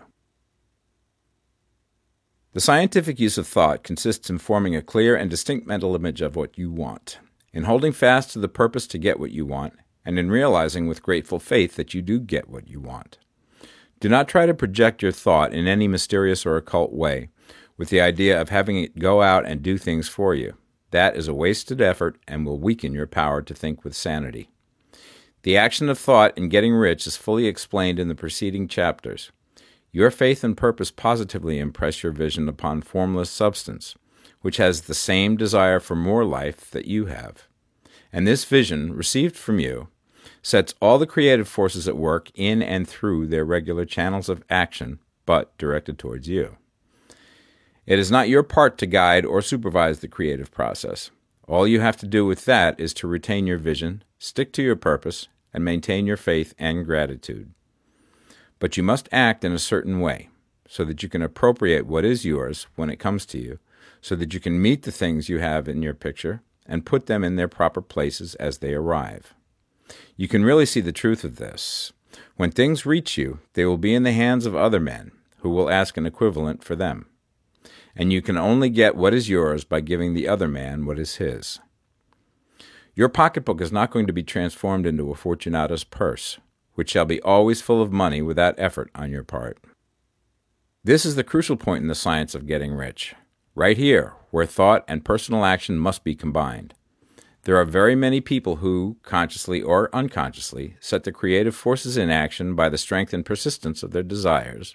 but who remain poor because they do not provide for the reception of the thing they want when it comes. By thought, the thing you want is brought to you. By action, you receive it. Whatever your action is to be, it is evident that you must act now. You cannot act in the past, and it is essential to the clearness of your mental vision that you dismiss the past from your mind. You cannot act in the future, for the future is not here yet, and you cannot tell how you will want to act in any future contingency until that contingency has arrived. Because you are not in the right business or the right environment now, do not think that you must postpone action until you get into the right business or environment.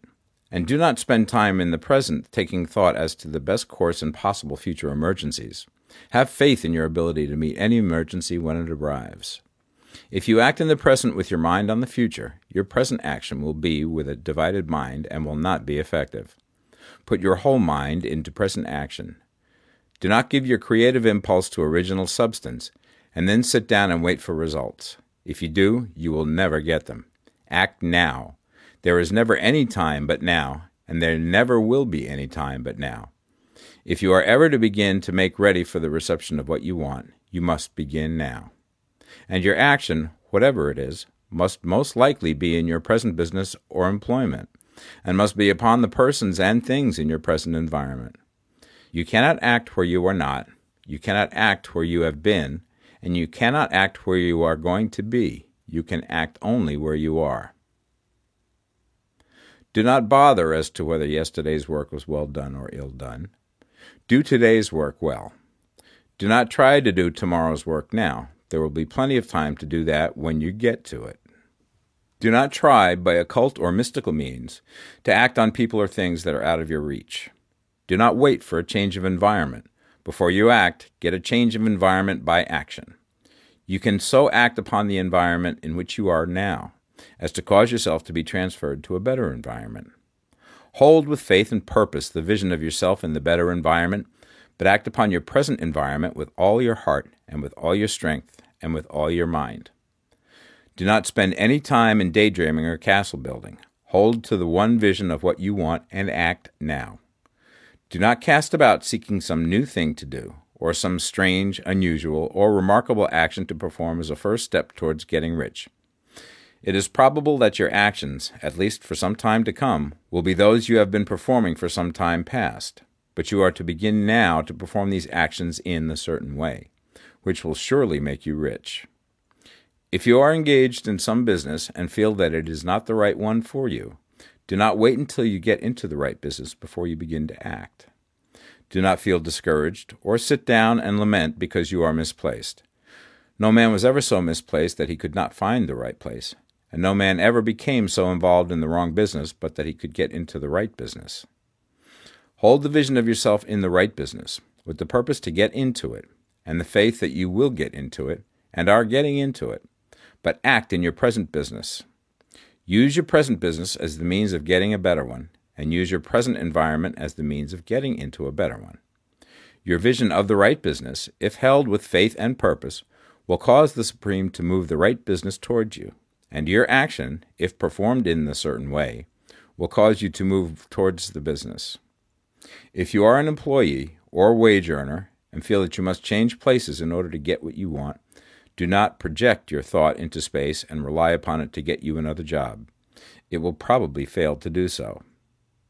Hold the vision of yourself in the job you want while you act with faith and purpose on the job you have, and you will certainly get the job you want. Your vision and faith will set the creative force in motion to bring it toward you, and your action will cause the forces in your own environment to move you toward the place you want. In closing this chapter, we will add another statement to our syllabus. There is the thinking stuff from which all things are made, and which, in its original state, permeates, penetrates, and fills the interspaces of the universe. A thought in this substance produces the thing that is imaged by the thought. Man can form things in his thought, and by impressing his thought upon formless substance, can cause the thing he thinks about to be created. In order to do this, man must pass from the competitive to the creative mind. He must form a clear mental picture of the thing he wants, and hold this picture in his thoughts with the fixed purpose to get what he wants, and the unwavering faith that he does get what he wants, closing his mind to all that may tend to shake his purpose, dim his vision, or quench his faith. That he may receive what he wants when it comes, man must act now upon the people and things in his present environment. Chapter 12 Efficient Action You must use your thought as directed in previous chapters and begin to do what you can do where you are, and you must do all that you can do where you are. You can advance only by being larger than your present place, and no man is larger than his present place who leaves undone any of the work pertaining to that place. The world is advanced only by those who more than fill their present places. If no man quite filled his present place, you can see that there must be a going backward in everything. Those who do not quite fill their present places are dead weight upon society, government, commerce, and industry. They must be carried along by others at a great expense. The progress of the world is retarded only by those who do not fill the places they are holding. They belong to a former age and a lower stage or plane of life, and their tendency is towards degeneration. No society could advance if every man was smaller than his place. Social evolution is guided by the law of physical and mental evolution. In the animal world, evolution is caused by excess of life. When an organism has more life than can be expressed in the function of its own plane, it develops the organs of a higher plane, and a new species is originated. There never would have been new species had there not been organisms which more than filled their places. The law is exactly the same for you. Your getting rich depends upon your applying this principle to your own affairs. Every day is either a successful day or a day of failure, and it is the successful days which get you what you want. If every day is a failure, you can never get rich, while if every day is a success, you cannot fail to get rich. If there is something that may be done today, and you do not do it, you have failed in so far as that thing is concerned, and the consequences may be more disastrous than you imagine. You cannot foresee the results of even the most trivial act. You do not know the workings of all the forces that have been set moving in your behalf.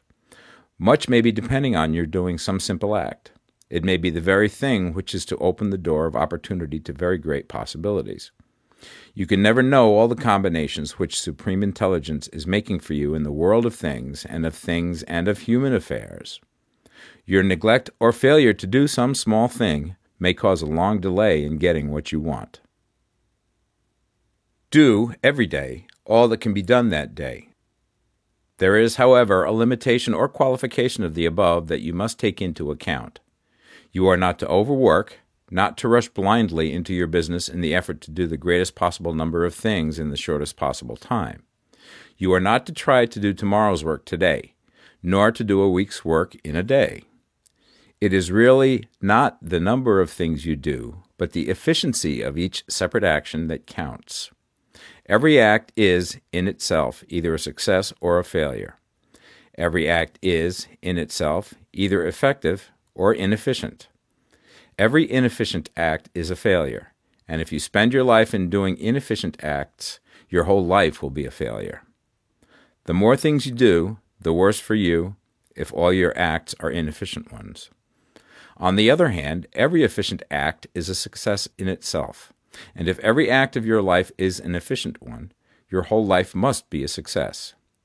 The cause of failure is doing too many things in an inefficient manner, and not doing enough things in an efficient manner.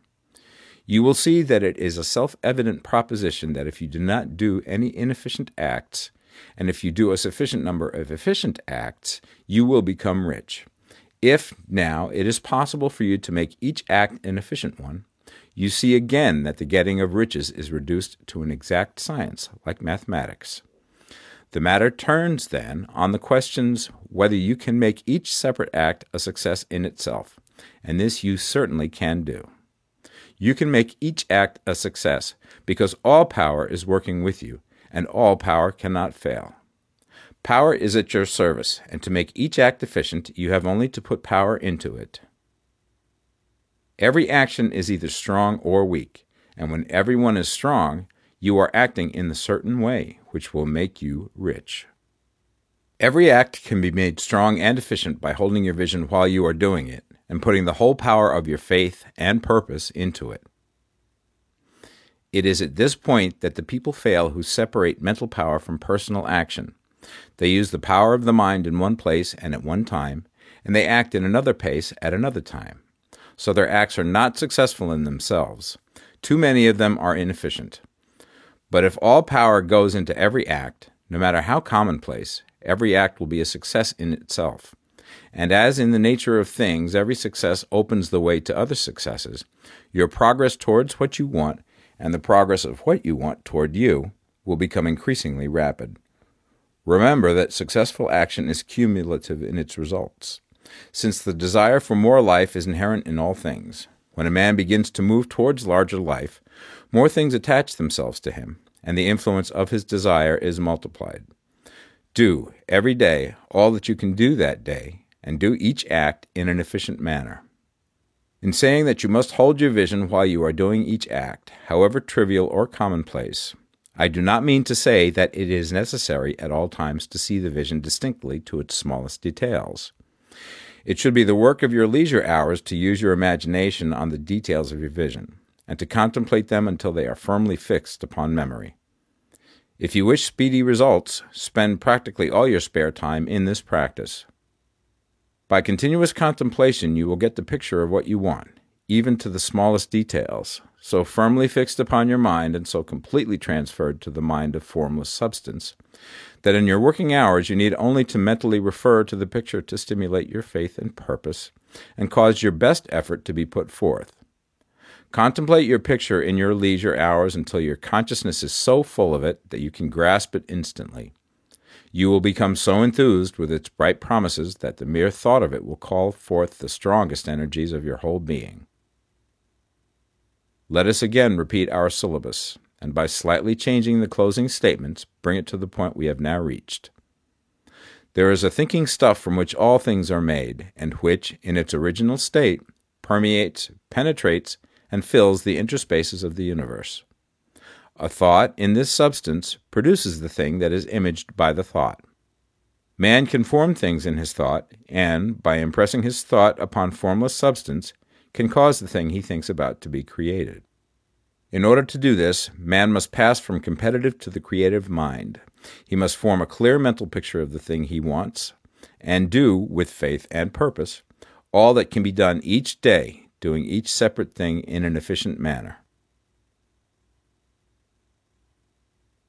Chapter 13 Getting into the Right Business. Success in any particular business depends, for one thing, upon your possessing in a well developed state the faculties required in that business. Without good musical faculty, no one can succeed as a teacher of music. Without well developed mechanical faculties, no one can achieve great success in any of the mechanical trades. Without tact and the commercial faculties, no one can succeed in the mercantile pursuits. But to possess in a well developed state the faculties required in your particular vocation does not ensure getting rich. There are musicians who have remarkable talent and who yet remain poor. There are blacksmiths, carpenters, and so on who have excellent mechanical ability, but who do not get rich. And there are merchants with good faculties for dealing with men who nevertheless fail. The different faculties are tools, it is essential to have good tools, but it is also essential that the tools should be used in the right way. One man can take a sharp saw, a square, a good plane, and so on, and build a handsome article of furniture. Another man can take the same tools and set to work to duplicate the article, but his production will be a botch. He does not know how to use good tools in a successful way. The various faculties of your mind are the tools with which you must do the work which is to make you rich. It will be easier for you to succeed if you get into a business for which you are well equipped with mental tools. Generally speaking, you will do best in that business which will use your strongest faculties, the one for which you are naturally best fitted. But there are limitations to this statement also. No man should regard his vocation as being irrevocably fixed by the tendencies with which he was born. You can get rich in any business, for if you have not the right talent for, you can develop that talent. It merely means that you will have to make your tools as you go along, instead of confining yourself to the use of those with which you were born. It will be easier for you to succeed in a vocation for which you already have the talents in a well developed state, But you can succeed in any vocation, for you can develop any rudimentary talent, and there is no talent of which you have not at least the rudiment. You will get rich most easily in point of effort if you do that for which you are best fitted, but you will get rich most satisfactorily if you do that which you want to do. Doing what you want to do is life, and there is no real satisfaction in living if we are compelled to be forever doing something which we do not like to do, and can never do what we want to do. And it is certain that you can do what you want to do. The desire to do it is proof that you have within you the power which can do it. Desire is a manifestation of power. The desire to play music is the power which can play music seeking expression and development. The desire to invent mechanical devices is the mechanical talent seeking expression and development. When there is no power, either developed or undeveloped, to do a thing, there is never any desire to do that thing. And where there is strong desire to do a thing, it is certain proof that the power to do it is strong, and only requires to be developed and applied in the right way. All things else being equal, it is best to select the business for which you have the best developed talent. But if you have a strong desire to engage in any particular line of work, you should select that work as the ultimate end at which you aim. You can do what you want to do, and it is your right and privilege to follow the business or avocation which will be most congenial and pleasant. You are not obliged to do what you do not like to do, and should not do it except as a means to bring you to the doing of the thing you want to do. If there are past mistakes whose consequences have placed you in an undesirable business or environment, you may be obliged for some time to do what you do not like to do. If you feel that you are not in the right vocation, do not act too hastily in trying to get into another one. The best way, generally, to change business or environment is by growth. Do not be afraid to make a sudden and radical change if the opportunity is presented, and you feel after careful consideration that it is the right opportunity. But never take sudden or radical action when you are in doubt as to the wisdom of doing so. There is never any hurry on the creative plane, and there is no lack of opportunity. When you get out of the competitive mind, you will understand that you never need to act hastily. No one else is going to beat you to the thing you want to do. There is enough for all. If one space is taken, another and a better one will be opened for you a little further on. There is plenty of time. When you are in doubt, wait. Fall back on the contemplation of your vision, and increase your faith and purpose. And by all means, in times of doubt and indecision, cultivate gratitude. A day or two spent in contemplating the vision of what you want, and in earnest thanksgiving that you are getting it, will bring your mind into such close relationship with the Supreme that you will make no mistake when you do act. There is a mind which knows all there is to know, and you can come into close unity with this mind by faith and the purpose to advance in life if you have deep gratitude. Mistakes come from acting hastily or from acting in fear or doubt or in forgetfulness of the right motive, which is more life to all and less to none. As you go on in the certain way, opportunities will come to you in increasing number, and you will need to be very steady in your faith and purpose, and to keep in close touch with the All Mind by reverent gratitude. Do all that you can do in a perfect manner every day, but do it without haste, worry, or fear. Go as fast as you can, but never hurry. Remember that in the moment you begin to hurry, you cease to be a creator and become a competitor. You drop back upon the old plane again. Whenever you find yourself hurrying, call a halt. Fix your attention on the mental image of the thing you want and begin to give thanks that you are getting it. The exercise of gratitude will never fail to strengthen your faith and renew your purpose. Chapter 14 the impression of increase. Whether you change your vocation or not, your actions for the present must be those pertaining to the business in which you are now engaged. You can get into the business you want by making constructive use of the business you are already established in, by doing your daily work in a certain way. And in so far as your business consists in dealing with other men, whether personally or by letter, the key thought of all your efforts must be to convey to their minds the impression of increase. Increase is what all men and women are seeking. It is the urge of the formless intelligence within them, seeking fuller expression. The desire for increase is inherent in all nature. It is the fundamental impulse of the universe. All human activities are based on the desire for increase. People are seeking more food, more clothes, better shelter, more luxury, more beauty, more knowledge, more pleasure. Increase in something, more life. Every living thing is under this necessity for continuous advancement, where increase of life ceases, dissolution and death set in at once. Man instinctively knows this, and hence he is forever seeking more. This law of perpetual increase is set forth by Jesus in the parable of the talents. Only those who gain more retain any. From him who hath not shall be taken away even that which he hath.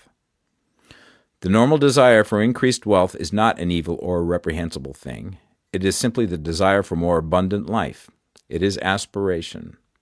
And because it is the deepest instinct of their natures, all men and women are attracted to him who can give them more of the means of life. In following the certain way, you are getting continuous increase for yourself, and you are giving it to all with whom you deal. You are a creative center from which increase is given off to all. Be sure of this and convey assurance of the fact to every man, woman, and child with whom you come in contact. No matter how small the transaction, even if it be only the selling of a stick of candy to a little child, put into it the thought of increase and make sure that the customer is impressed with the thought. Convey the impression of advancement with everything you do, so that all people shall receive the impression that you are an advancing man, and that you advance all who deal with you even to the people whom you meet in a social way, without any thought of business, and to whom you do not try to sell anything, give the thought of increase. You can convey this impression by holding the unshakable faith that you, yourself, are in the way of increase, and by letting this faith inspire, fill, and permeate every action. Do everything that you do in the firm conviction that you are an advancing personality and that you are giving advancement to everybody. Feel that you are getting rich, and that in doing so you are making others rich and conferring benefits to all. Do not boast or brag of your success, or talk about it unnecessarily. True faith is never boastful. Wherever you find a boastful person, you find one who is secretly doubtful and afraid. Simply feel the faith and let it work out in every transaction. Let every act and tone and look express the quiet assurance that you are getting rich that you are already rich. Words will not be necessary to communicate this feeling to others. They will feel the sense of increase when in your presence and will be attracted to you again. You must so impress others that they will feel that in associating with you they will get increase for themselves. See that you give them a use value greater than the cash value you are taking from them. Take an honest pride in doing this and let everybody know it, and you will have no lack of customers. People will go where they are given increase. And the Supreme, which desires increase in all, and which knows all, will move towards you men and women who have never heard of you. Your business will increase rapidly, and you will be surprised at the unexpected benefits which will come to you.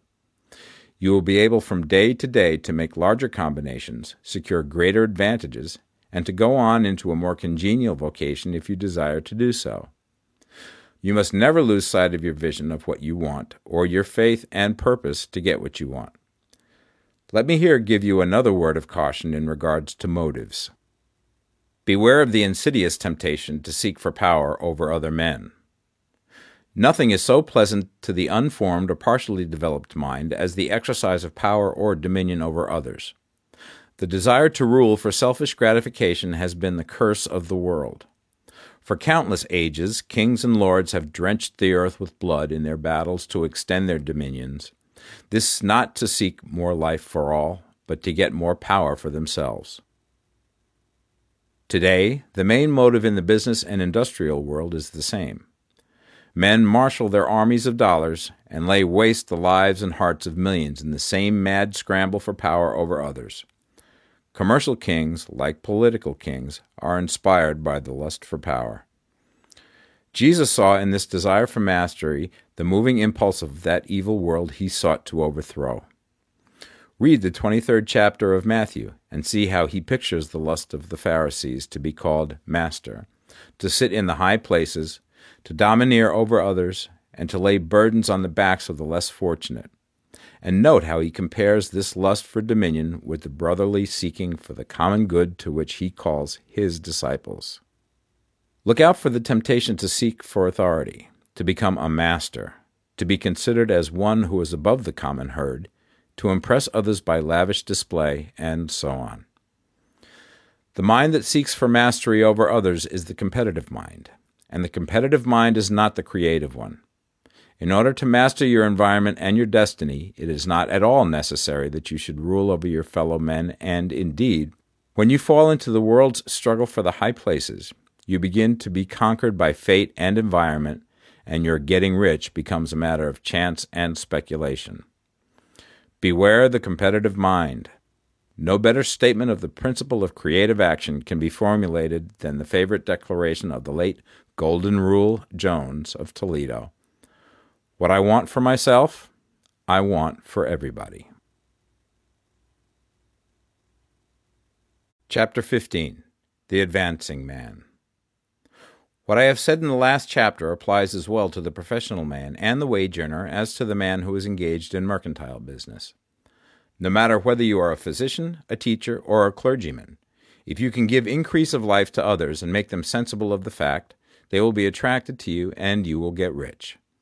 The physician who holds the vision of himself as a great and successful healer, and who works towards the complete realization of that vision with faith and purpose, as described in former chapters, will come into such close touch with the source of life that he will be phenomenally successful. Patients will come to him in throngs. No one has a greater opportunity to carry into effect the teaching of this book than the practitioner of medicine, it does not matter to which of the various schools he may belong, for the principle of healing is common to all of them, and may be reached by all alike. The advancing man in medicine, who holds to a clear mental image of himself as successful, and who obeys the laws of faith, purpose, and gratitude, will cure every curable disease he undertakes, no matter what remedies he may use.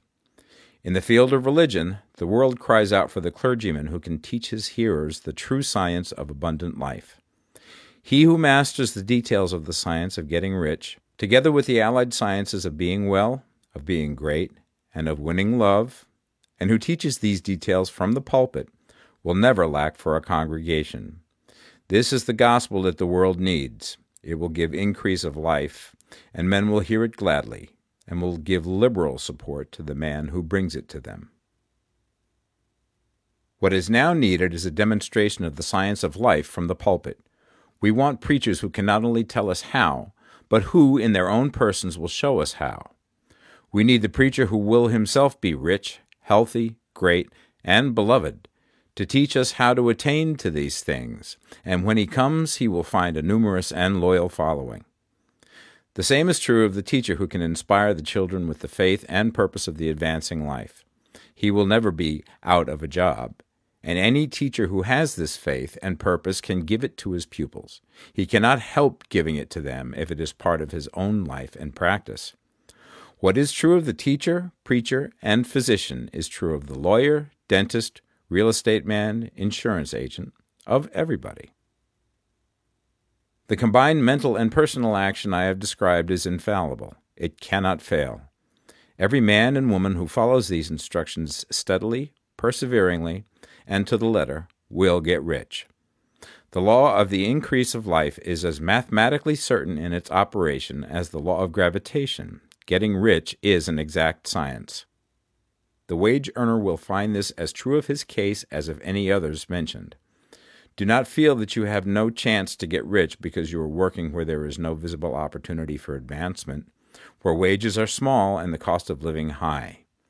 Form your clear mental vision of what you want and begin to act with faith and purpose.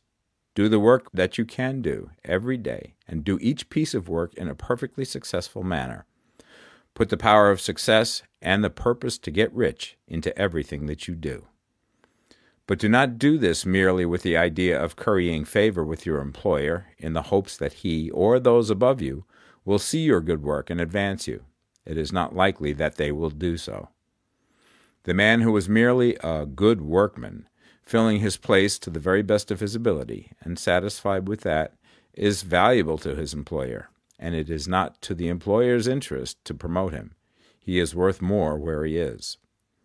To secure advancement, something more is necessary than to be too large for your place. The man who is certain to advance is the one who is too big for his place, and who has a clear concept of what he wants to be, who knows that he can become what he wants to be, and who is determined to be what he wants to be. Do not try to more than fill your present place with a view to pleasing your employer. Do it with the idea of advancing yourself. Hold the faith and purpose of increase during work hours, after work hours, and before work hours. Hold it in such a way that every person who comes in contact with you, whether foreman, fellow workman, or social acquaintance, will feel the power of purpose radiating from you, so that everyone will get the sense of advancement and increase from you. Men will be attracted to you, and if there is no possibility for advancement in your present job, you will very soon see an opportunity to take another job. There is a power which never fails to present opportunity to the advancing man who is moving in obedience to law. God cannot help helping you if you act in a certain way. He must do so in order to help himself.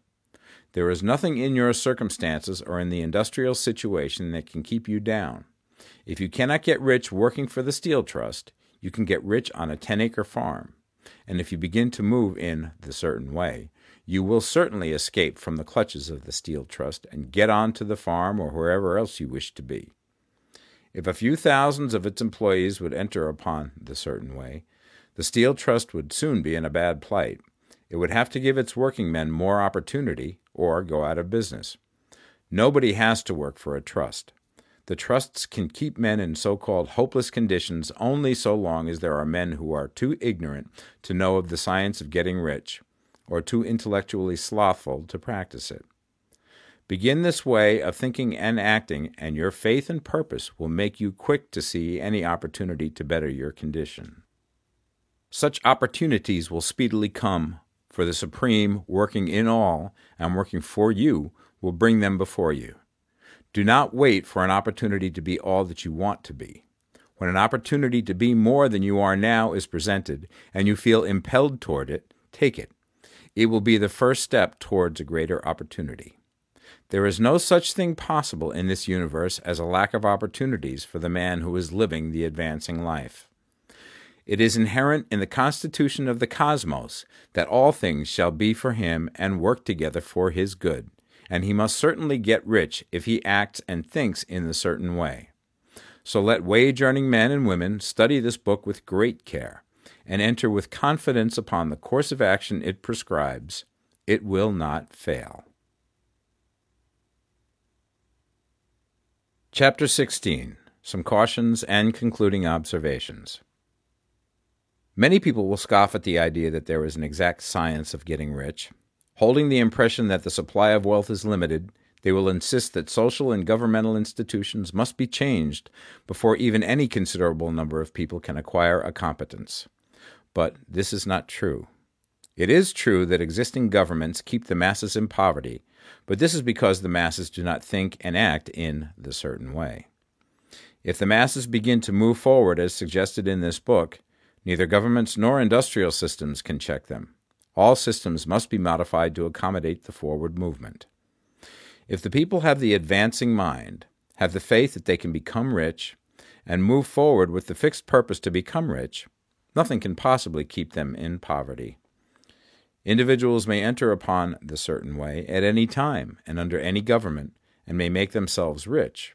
And when any considerable number of individuals do so under any government, they will cause the system to be so modified as to open the way for others.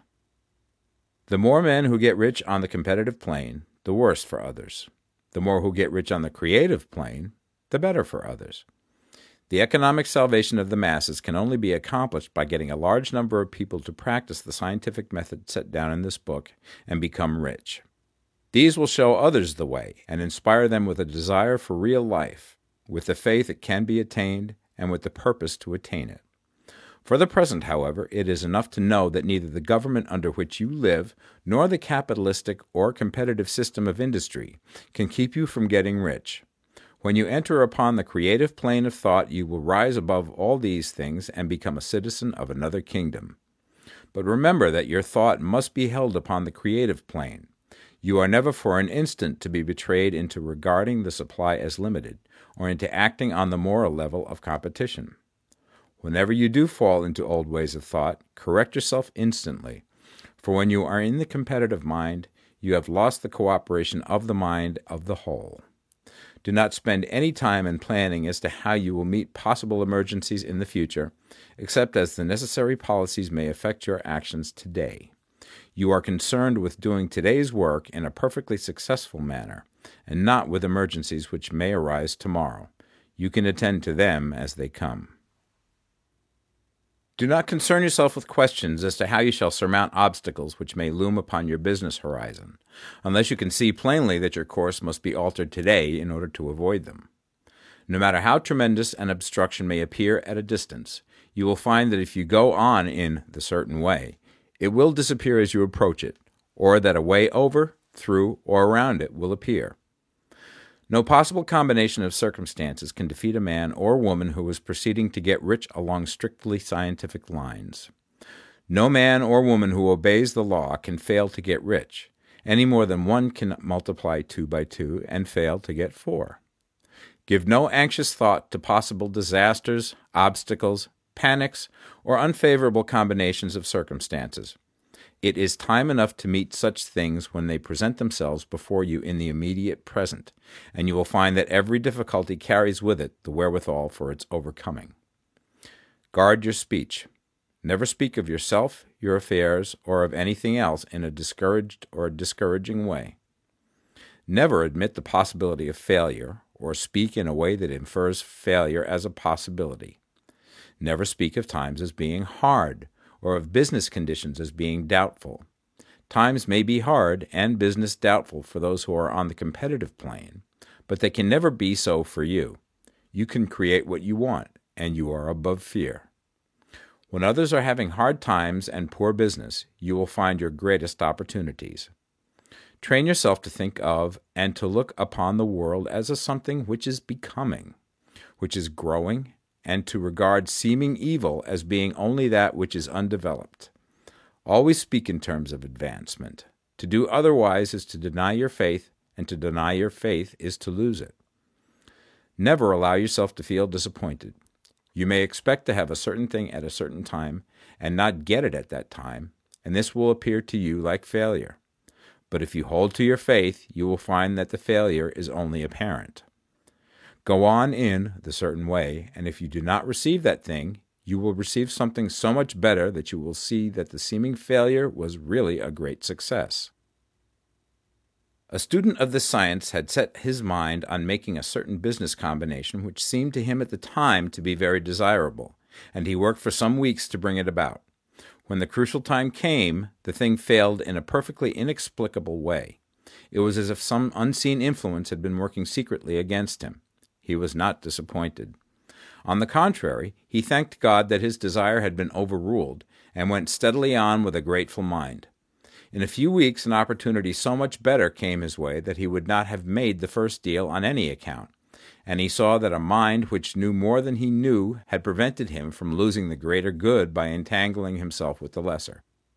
That is the way every seeming failure will work out for you if you keep your faith, hold to your purpose, have gratitude, and do every day all that can be done that day, doing each separate act in a successful manner. When you make a failure, it is because you have not asked for enough. Keep on, and a larger thing than you were seeking will certainly come to you. Remember this. You will not fail because you lack the necessary talent to do what you wish to do. If you go on as I have directed, you will develop all the talent that is necessary to the doing of your work. It is not within the scope of this book to deal with the science of cultivating talent, but it is as certain and simple as the process of getting rich. However, do not hesitate or waver for fear that when you come to any certain place you will fail for lack of ability. Keep right on, and when you come to that place, the ability will be furnished to you. The same source of ability which enabled the untaught Lincoln to do the greatest work in government ever accomplished by a single man is open to you. You may draw upon all the mind there is for wisdom to use in meeting the responsibilities which are laid upon you. Go on in full faith. Study this book. Make it your constant companion until you have mastered all the ideas contained in it. While you are getting firmly established in this faith, you will do well to give up most recreations and pleasure, and to stay away from places where ideas conflicting with these are advanced in lectures or sermons. Do not read pessimistic or conflicting literature or get into arguments upon the matter. Do very little reading, outside of the writers mentioned in the preface. Spend most of your leisure time in contemplating your vision and in cultivating gratitude and in reading this book. It contains all you need to know of the science of getting rich, and you will find all the essentials summed up in the following chapter. Chapter 17 Summary of the Science of Getting Rich. There is a thinking stuff from which all things are made, and which, in its original state, permeates, penetrates, and fills the interspaces of the universe. A thought in this substance produces the thing that is imaged by the thought. Man can form things in his thought, and by impressing his thought upon formless substance, can cause the thing he thinks about to be created. In order to do this, man must pass from the competitive to the creative mind, otherwise, he cannot be in harmony with the formless intelligence, which is always creative and never competitive in spirit. Man may come into full harmony with the formless substance by entertaining a lively and sincere gratitude for the blessings it bestows upon him. Gratitude unifies the mind of man with the intelligence of substance, so that man's thoughts are received by the formless. Man can remain upon the creative plane only by uniting himself with the formless intelligence through a deep and continuing feeling of gratitude. Man must form a clear and definite mental image of the things he wishes to have, to do, or to become, and he must hold this mental image in his thoughts, while being deeply grateful to the Supreme that all his desires are granted to him. The man who wishes to get rich must spend his leisure hours in contemplating his vision, and in earnest thanksgiving that the reality is being given to him. Too much stress cannot be laid on the importance of frequent contemplation of the mental image coupled with unwavering faith and devout gratitude. This is the process by which the impression is given to the formless and the creative forces set in motion. The creative energy works through the established channels of natural growth and of the industry and social order. All that is included in his mental image will surely be brought to the man who follows the instructions given above, and whose faith does not waver. What he wants will come to him through the ways of established trade and commerce. In order to receive his own when it shall come to him, man must be active, and this activity can only consist in more than filling his present place. He must keep in mind the purpose to get rich through the realization of his mental image. And he must do, every day, all that can be done that day, taking care to do each act in a successful manner. He must give to every man a use value in excess of the cash value he receives, so that each transaction makes for more life, and he must so hold the advancing thought that the impression of increase will be communicated to all with whom he comes in contact. The men and women who practice the foregoing instructions will certainly get rich, and the riches they receive will be in exact proportion to the definiteness of their vision, the fixity of their purpose, the steadiness of their faith, and the depth of their gratitude.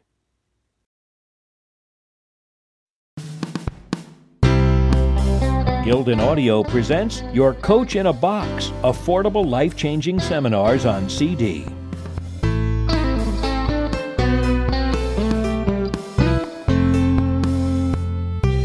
The Way to Wealth by Benjamin Franklin.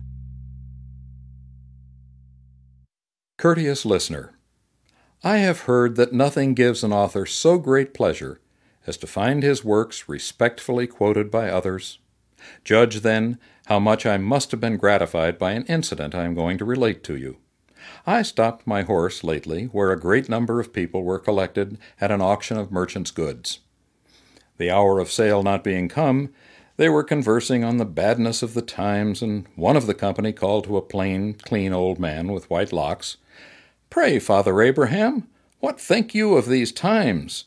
Will not those heavy taxes quite ruin the country? How shall we ever be able to pay them? What would you advise us to do? Father Abraham stood up and replied, If you would have my advice, I will give it to you in short.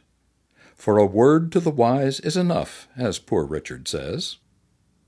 They joined in desiring him to speak his mind, and gathering round him, he proceeded as follows Friends, says he, the taxes are indeed very heavy, and if those laid on by the government were the only ones we had to pay, we might more easily discharge them. But we have many others, and much more grievous to some of us.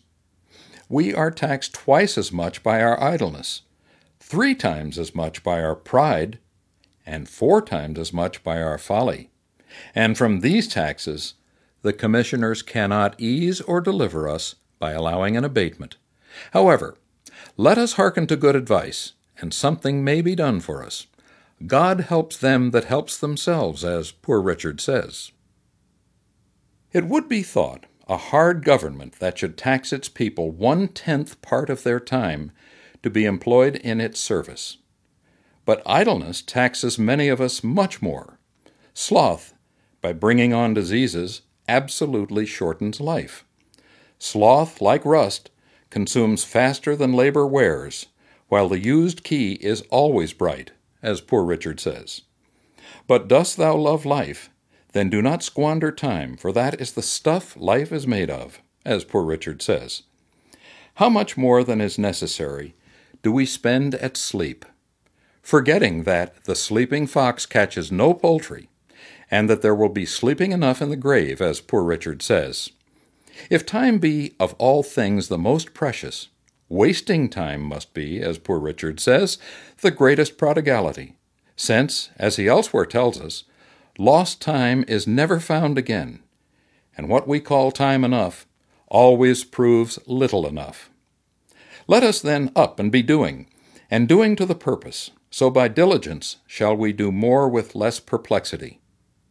Sloth makes all things difficult, but industry all things easy, and he that riseth late must trot all day, and scarce overtake his business at night, while laziness travels so slowly that poverty soon overtakes him. Drive thy business, let not that drive thee, and early to bed and early to rise makes a man healthy, wealthy, and wise, as poor Richard says. So, what signifies wishing and hoping for better times? We may make these times better if we bestir ourselves. Industry need not wish, and he who lives upon hope will die fasting. There are no gains without pains. Then help hands, for I have no lands. Or, if I have, they are smartly taxed. He that hath a trade hath an estate, and he that hath a calling hath an office of profit and honor, as poor Richard says.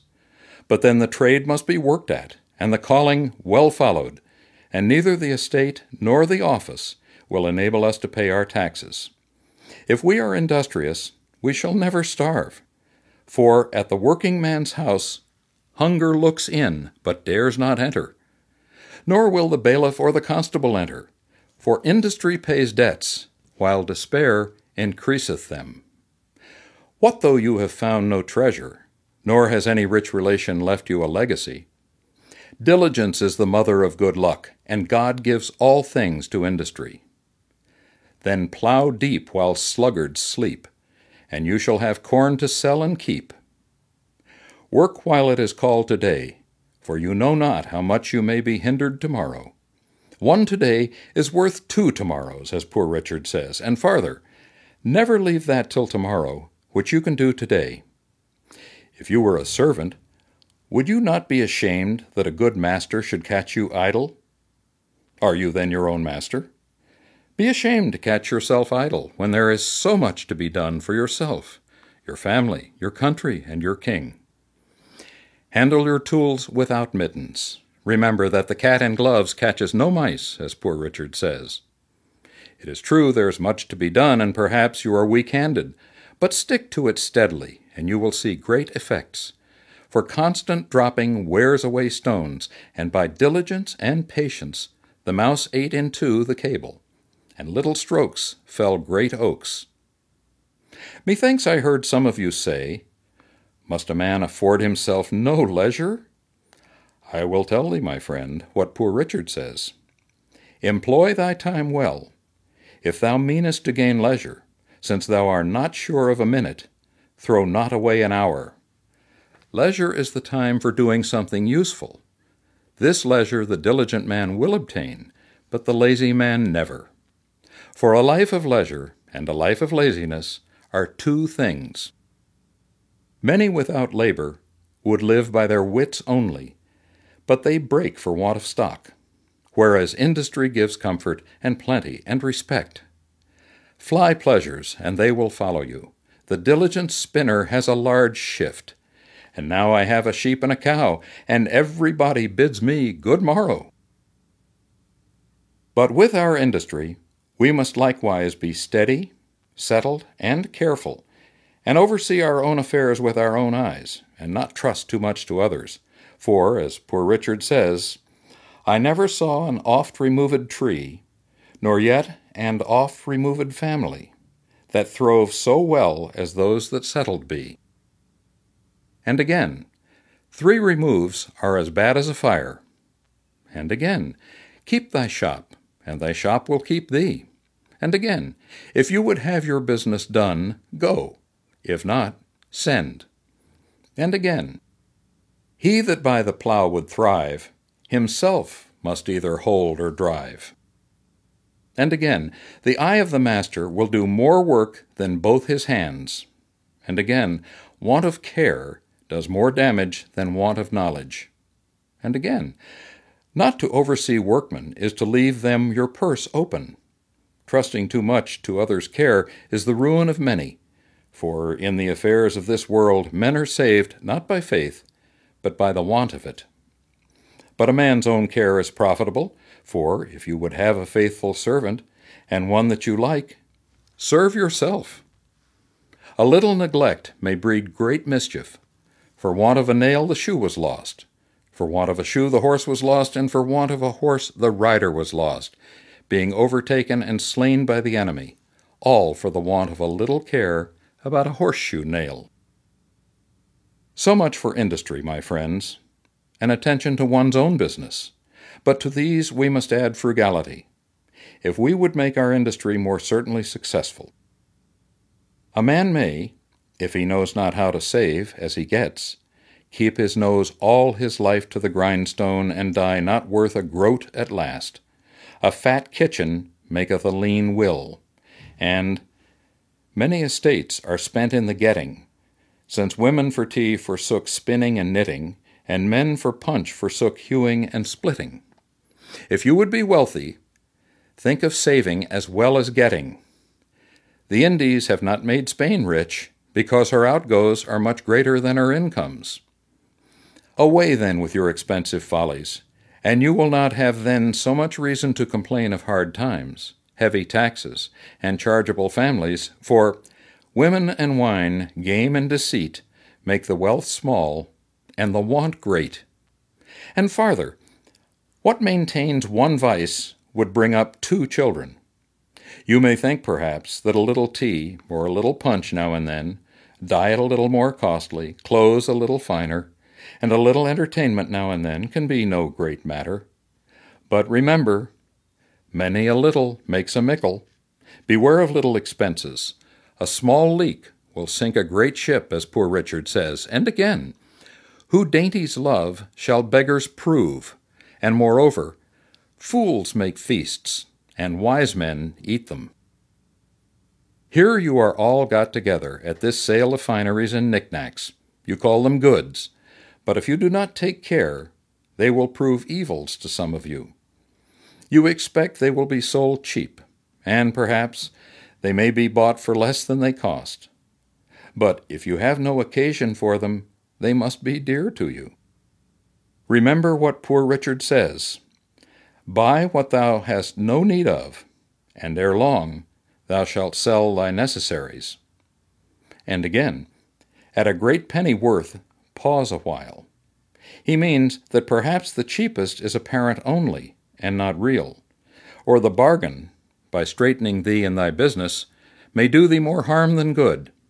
For in another place he says, Many have been ruined by buying good pennyworths.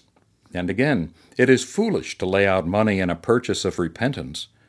And yet this folly is practiced every day at auctions for want of minding the almanac. Many a one, for the sake of finery on the back, have gone with a hungry belly and half starved their families. Silks and satins, scarlets and velvets, put out the kitchen fire, as poor Richard says. These are not the necessities of life. They can scarcely be called the conveniences. And yet, only because they look pretty, how many want to have them?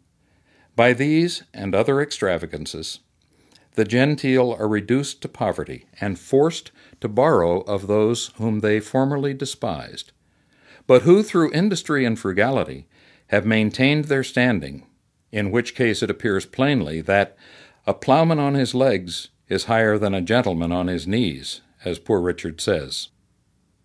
Perhaps they have had a small estate left them, which they knew not the getting of. They think, It is day, and never will be night, that a little to be spent out of so much is not worth minding. But always taking out of the meal tub and never putting in, soon comes to the bottom, as poor Richard says, and then, when the well is dry, they know the worth of water. But this they might have known before. If they had taken this advice, if you would know the value of money, go and try to borrow some. For he that goes a borrowing goes a sorrowing, as poor Richard says. And indeed, so does he that lends to such people when he goes to get it again. Poor Dick further advises and says, Fond pride of dress is sure a very curse. Ere fancy you consult, consult your purse. And again, pride is as loud a beggar as want, and a great deal more saucy. When you have bought one fine thing, you must buy ten more, that your appearance may be all of a piece. But poor Dick says, it is easier to suppress the first desire than to satisfy all that follow it. And it is truly folly for the poor to ape the rich, for the frog to swell in order to equal the ox. Vessels large may venture more, but little boats should keep near shore. It is, however, a folly soon punished, for as poor Richard says, pride that dines on vanity sups on contempt. Pride breakfasted with plenty, dined with poverty, and supped with infamy. And after all, of what use is this pride of appearance, for which so much is suffered? It cannot promote health, nor ease pain, it makes no increase of merit in the person. It creates envy. It hastens misfortune. But what madness it must be to run in debt for those superfluities. We are offered by the terms of this sale six months' credit, and that perhaps has induced some of us to attend it, because we cannot spare the ready money, and hope now to be fine without it. But ah! Think what you would do when you run into debt. You give to another power over your liberty. If you cannot pay on time, you will be ashamed to see your creditor. You will be in fear when you speak to him. You will make poor, pitiful, sneaking excuses, and by degrees come to lose your veracity and sink into base, downright lying. For the second vice is lying. The first is running in debt, as poor Richard says, and again, to the same purpose, Lying rides upon debt's back. Whereas a free-born Englishman ought not to be ashamed nor afraid to see or speak to any man living, but poverty often deprives a man of all spirit and virtue. It is hard for an empty bag to stand upright. What would you think of that prince or that government who should issue an edict forbidding you to dress like a gentleman or gentlewoman, on pain of imprisonment or servitude? Would you not say you were free, have a right to dress as you please, and that such an edict would be a breach to your privileges and such a government tyrannical? And yet you are about to put yourself under that tyranny when you run in debt for such dress. Your creditor has authority, at his pleasure, to deprive you of your liberty by confining you in jail for life, or by selling you for a servant, if you should not be able to pay him. When you have got your bargain, you may, perhaps, think a little of payment, but as poor Richard says, Creditors have better memories than debtors. Creditors are a superstitious sect, great observers of set days and times. The day comes round before you are aware, and the demand is made before you are able to satisfy it, or, if you bear your debt in mind, the term which at first seems so long will, as it lessens, appear extremely short. Time will seem to have added wings to his heels as well as to his shoulders. Those have a short Lent who owe money to be paid at Easter. At present, perhaps you may think yourselves in thriving circumstances, and that you can bear a little extravagance without injury. But, for age and want, save while you may. No morning sun lasts a whole day. Gain may be temporary and uncertain, but ever while you live, expense is constant and certain. And it is easier to build two chimneys than to keep one in fuel, as poor Richard says. So, rather to go to bed supperless than rise in debt. Get what you can, and what you get hold. Tis the stone that will turn all your lead into gold. And when you have got the philosopher's stone, sure you will no longer complain of bad times or the difficulty of paying taxes. This doctrine, my friends, is reason and wisdom. But after all, do not depend too much upon your own industry and frugality and prudence, though excellent things, for they all may be blasted without the blessing of heaven. And therefore, ask the blessing humbly, and be not uncharitable to those that at present seem to want it but comfort and help them. Remember, Job suffered and was afterwards prosperous. And now to conclude, experience keeps a dear school, but fools will learn in no other, as poor Richard says, and scarce in that. For it is true, we may give advice, but we cannot give conduct. However, remember this they that will not be counseled cannot be helped and farther, that if you will not hear reason, she will surely rap your knuckles, as poor Richard says. Thus the old gentleman ended his harangue. The people heard it, and approved the doctrine, and immediately practiced the contrary, just as if it had been a common sermon, for the auction opened, and they began to buy extravagantly. I found the good man had thoroughly studied my almanac, and digested all I had dropped on these topics during the course of twenty five years. The frequent mention he made of me must have tired anyone else, but my vanity was wonderfully delighted with it, though I was conscious that not a tenth part of the wisdom was my own, which he ascribed to me, but rather the gleanings that I had made of the sense of all ages and nations. However, I resolved to be the better for the echo of it, and though I had at first determined to buy stuff for a new coat, I went away, resolved to wear my old one a little longer. Listener, if thou wilt do the same, thy profit will be as great as mine. I am, as ever, thine to serve thee. Richard Saunders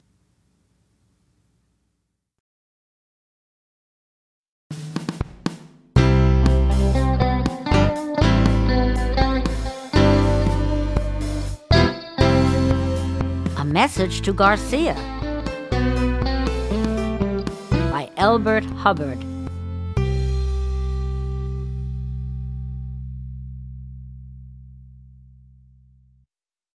In all this Cuban business, there is one man stands out on the horizon of my memory like Mars at perihelion. When war broke out between Spain and the United States, it was very necessary to communicate quickly with the leader of the insurgents. Garcia was somewhere in the mountain vastness of Cuba. No one knew where. No mail nor telegraph message could reach him. The president must secure his cooperation, and quickly. What to do? Someone said to the president, There's a fellow by the name of Rowan will find Garcia for you if anyone can. Rowan was sent for and given a message to be delivered to Garcia. Now, how the fellow by the name of Rowan took the letter, sealed it up in an oilskin pouch, strapped it over his heart, in four days landed by night off the coast of Cuba from an open boat, disappeared into the jungle, and in three weeks came out on the other side of the island, having traversed a hostile country on foot, and delivered his letter to Garcia, are things I have no special desire now to tell in any detail. The point I wish to make is this President McKinley gave Rowan a letter to be delivered to Garcia. Rowan took the letter and did not ask, Where is he at? By the eternal, there is a man whose form should be cast in deathless bronze, and the statue placed in every college of the land. It is not book learning young men need, nor instruction about this and that, but a stiffening of the vertebrae, which will cause them to be loyal to a trust, to act promptly, concentrate their energies, do the thing, carry a message to Garcia. General Garcia is dead now, but there are other Garcias. No man who has endeavored to carry out an enterprise where many hands were needed, but has been well nigh appalled at times by the imbecility of the average man, the inability or unwillingness to concentrate on a thing and do it. Slipshod assistance, foolish inattention, dowdy indifference, and half hearted work seem the rule. And no man succeeds unless by hook or crook or threat he forces or bribes other men to assist him, or, mayhap, God in his goodness performs a miracle and sends him an angel of light for an assistant. You, my listener, put this matter to a test. You are sitting now in your office, six clerks are within call. Summon any one and make this request. Please look in the encyclopedia and make a brief memorandum for me concerning the life of Correggio. Will the clerk quietly say, Yes, sir, and go do the task? On your life he will not. He will look at you out of a fishy eye and ask one or more of the following questions Who was he? Uh, which encyclopedia? Where's the encyclopedia? Was I hired for that? Oh, don't you mean Bismarck? Hey, what, what's the matter with Charlie doing it? Is he dead? Oh, is there any hurry? Shan't I bring you the book and let you look it up for yourself? What do you want to know for? And I will lay you ten to one that after you have answered the questions and explained how to find the information and why you want it, the clerk will go off and get one of the other clerks to help him try to find Correggio, and then come back and tell you that there is no such man. Of course, I may lose my bet, but according to the law of average, I will not. Now, if you are wise, you will not bother to explain to your assistant that Correggio is indexed under the C's, not in the K's, but you will smile sweetly and say, Never mind, and go look it up yourself.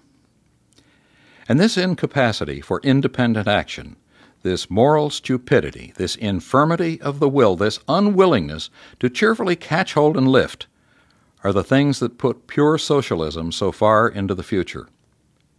If men will not act for themselves, what will they do when the benefit of their effort is for all? A first mate with a knotted club seems necessary, and the dread of getting the bounce on Saturday night holds many a worker to his place. Advertise for a stenographer, and nine out of ten who apply can neither spell nor punctuate, and do not think it necessary to do so. Can such a one write a letter to Garcia? You see that bookkeeper, said the foreman to me in a large factory. Yes, what about him? Well, he's a fine accountant, but if I'd sent him uptown on an errand, he might accomplish the errand all right, and, on the other hand, might stop at four saloons on the way, and when he got to Main Street, would forget what he had been sent for. Can such a man be entrusted to carry a message to Garcia? We have recently been hearing such maudlin sympathy expressed for the downtrodden denizen of the sweatshop and the homeless wanderer searching for honest employment, and with it all often go many hard words for the men in power.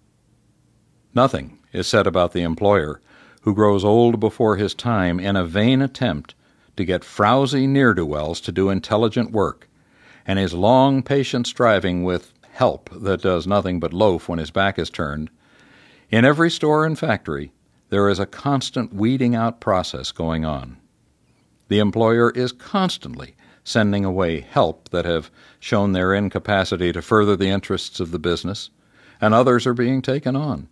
No matter how good times are, this sorting continues. Only if times are hard and work is scarce, the sorting is done finer. But out and forever out, the incompetent and unworthy go. It is the survival of the fittest. Self interest prompts every employer to keep the best, those who can carry a message to Garcia. I know one man of really brilliant parts who had not the ability to manage a business of his own, and yet who is absolutely worthless to anyone else, because he carries with him constantly the insane suspicion that his employer is oppressing or intending to oppress him.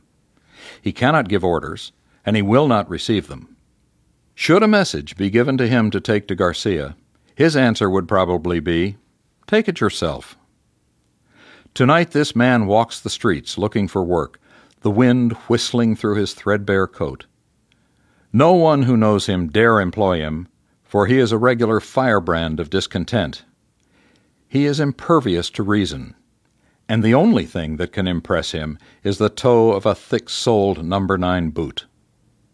Of course, I know that one so morally deformed is no less to be pitied than a physical cripple, but in our pitying, let us drop a tear too for the men who are striving to carry on a great enterprise, whose working hours are not limited by the whistle, and whose hair is fast turning white through the struggle to hold in line dowdy indifference, slipshod imbecility, and the heartless ingratitude which, but for their enterprise, would be both hungry and homeless. Have I put the matter too strongly? Possibly I have. But when all the world has gone a slumming, I wish to speak a word of sympathy for the man who succeeds, the man who against great odds has directed the efforts of others, and having succeeded, finds there's nothing in it, nothing but bare board and clothes. I have carried a dinner pail and worked for a day's wages. I have also been an employer of labor, and I know there is something to be said on both sides. There is no excellence per se in poverty, rags are no recommendation, and all employers are not rapacious and high handed, any more than all poor men are virtuous. My heart goes out to the man who does his work when the boss is away, as well as when he is at home, and the man who, when given a letter for Garcia, quietly takes the missive without asking any idiotic questions, and with no lurking intention of chucking it into the nearest sewer, or of doing aught else but deliver it. He never gets laid off, nor has to go on strike for higher wages. Civilization is one long, anxious search for just such individuals. Anything such a man asks shall be granted. His kind is so rare that no employer can afford to let him go. He is wanted in every city, town, and village, in every office, shop, store, and factory. The world cries out for such. He is needed and needed badly. The man who can carry a message to Garcia. Audible hopes you have enjoyed this program.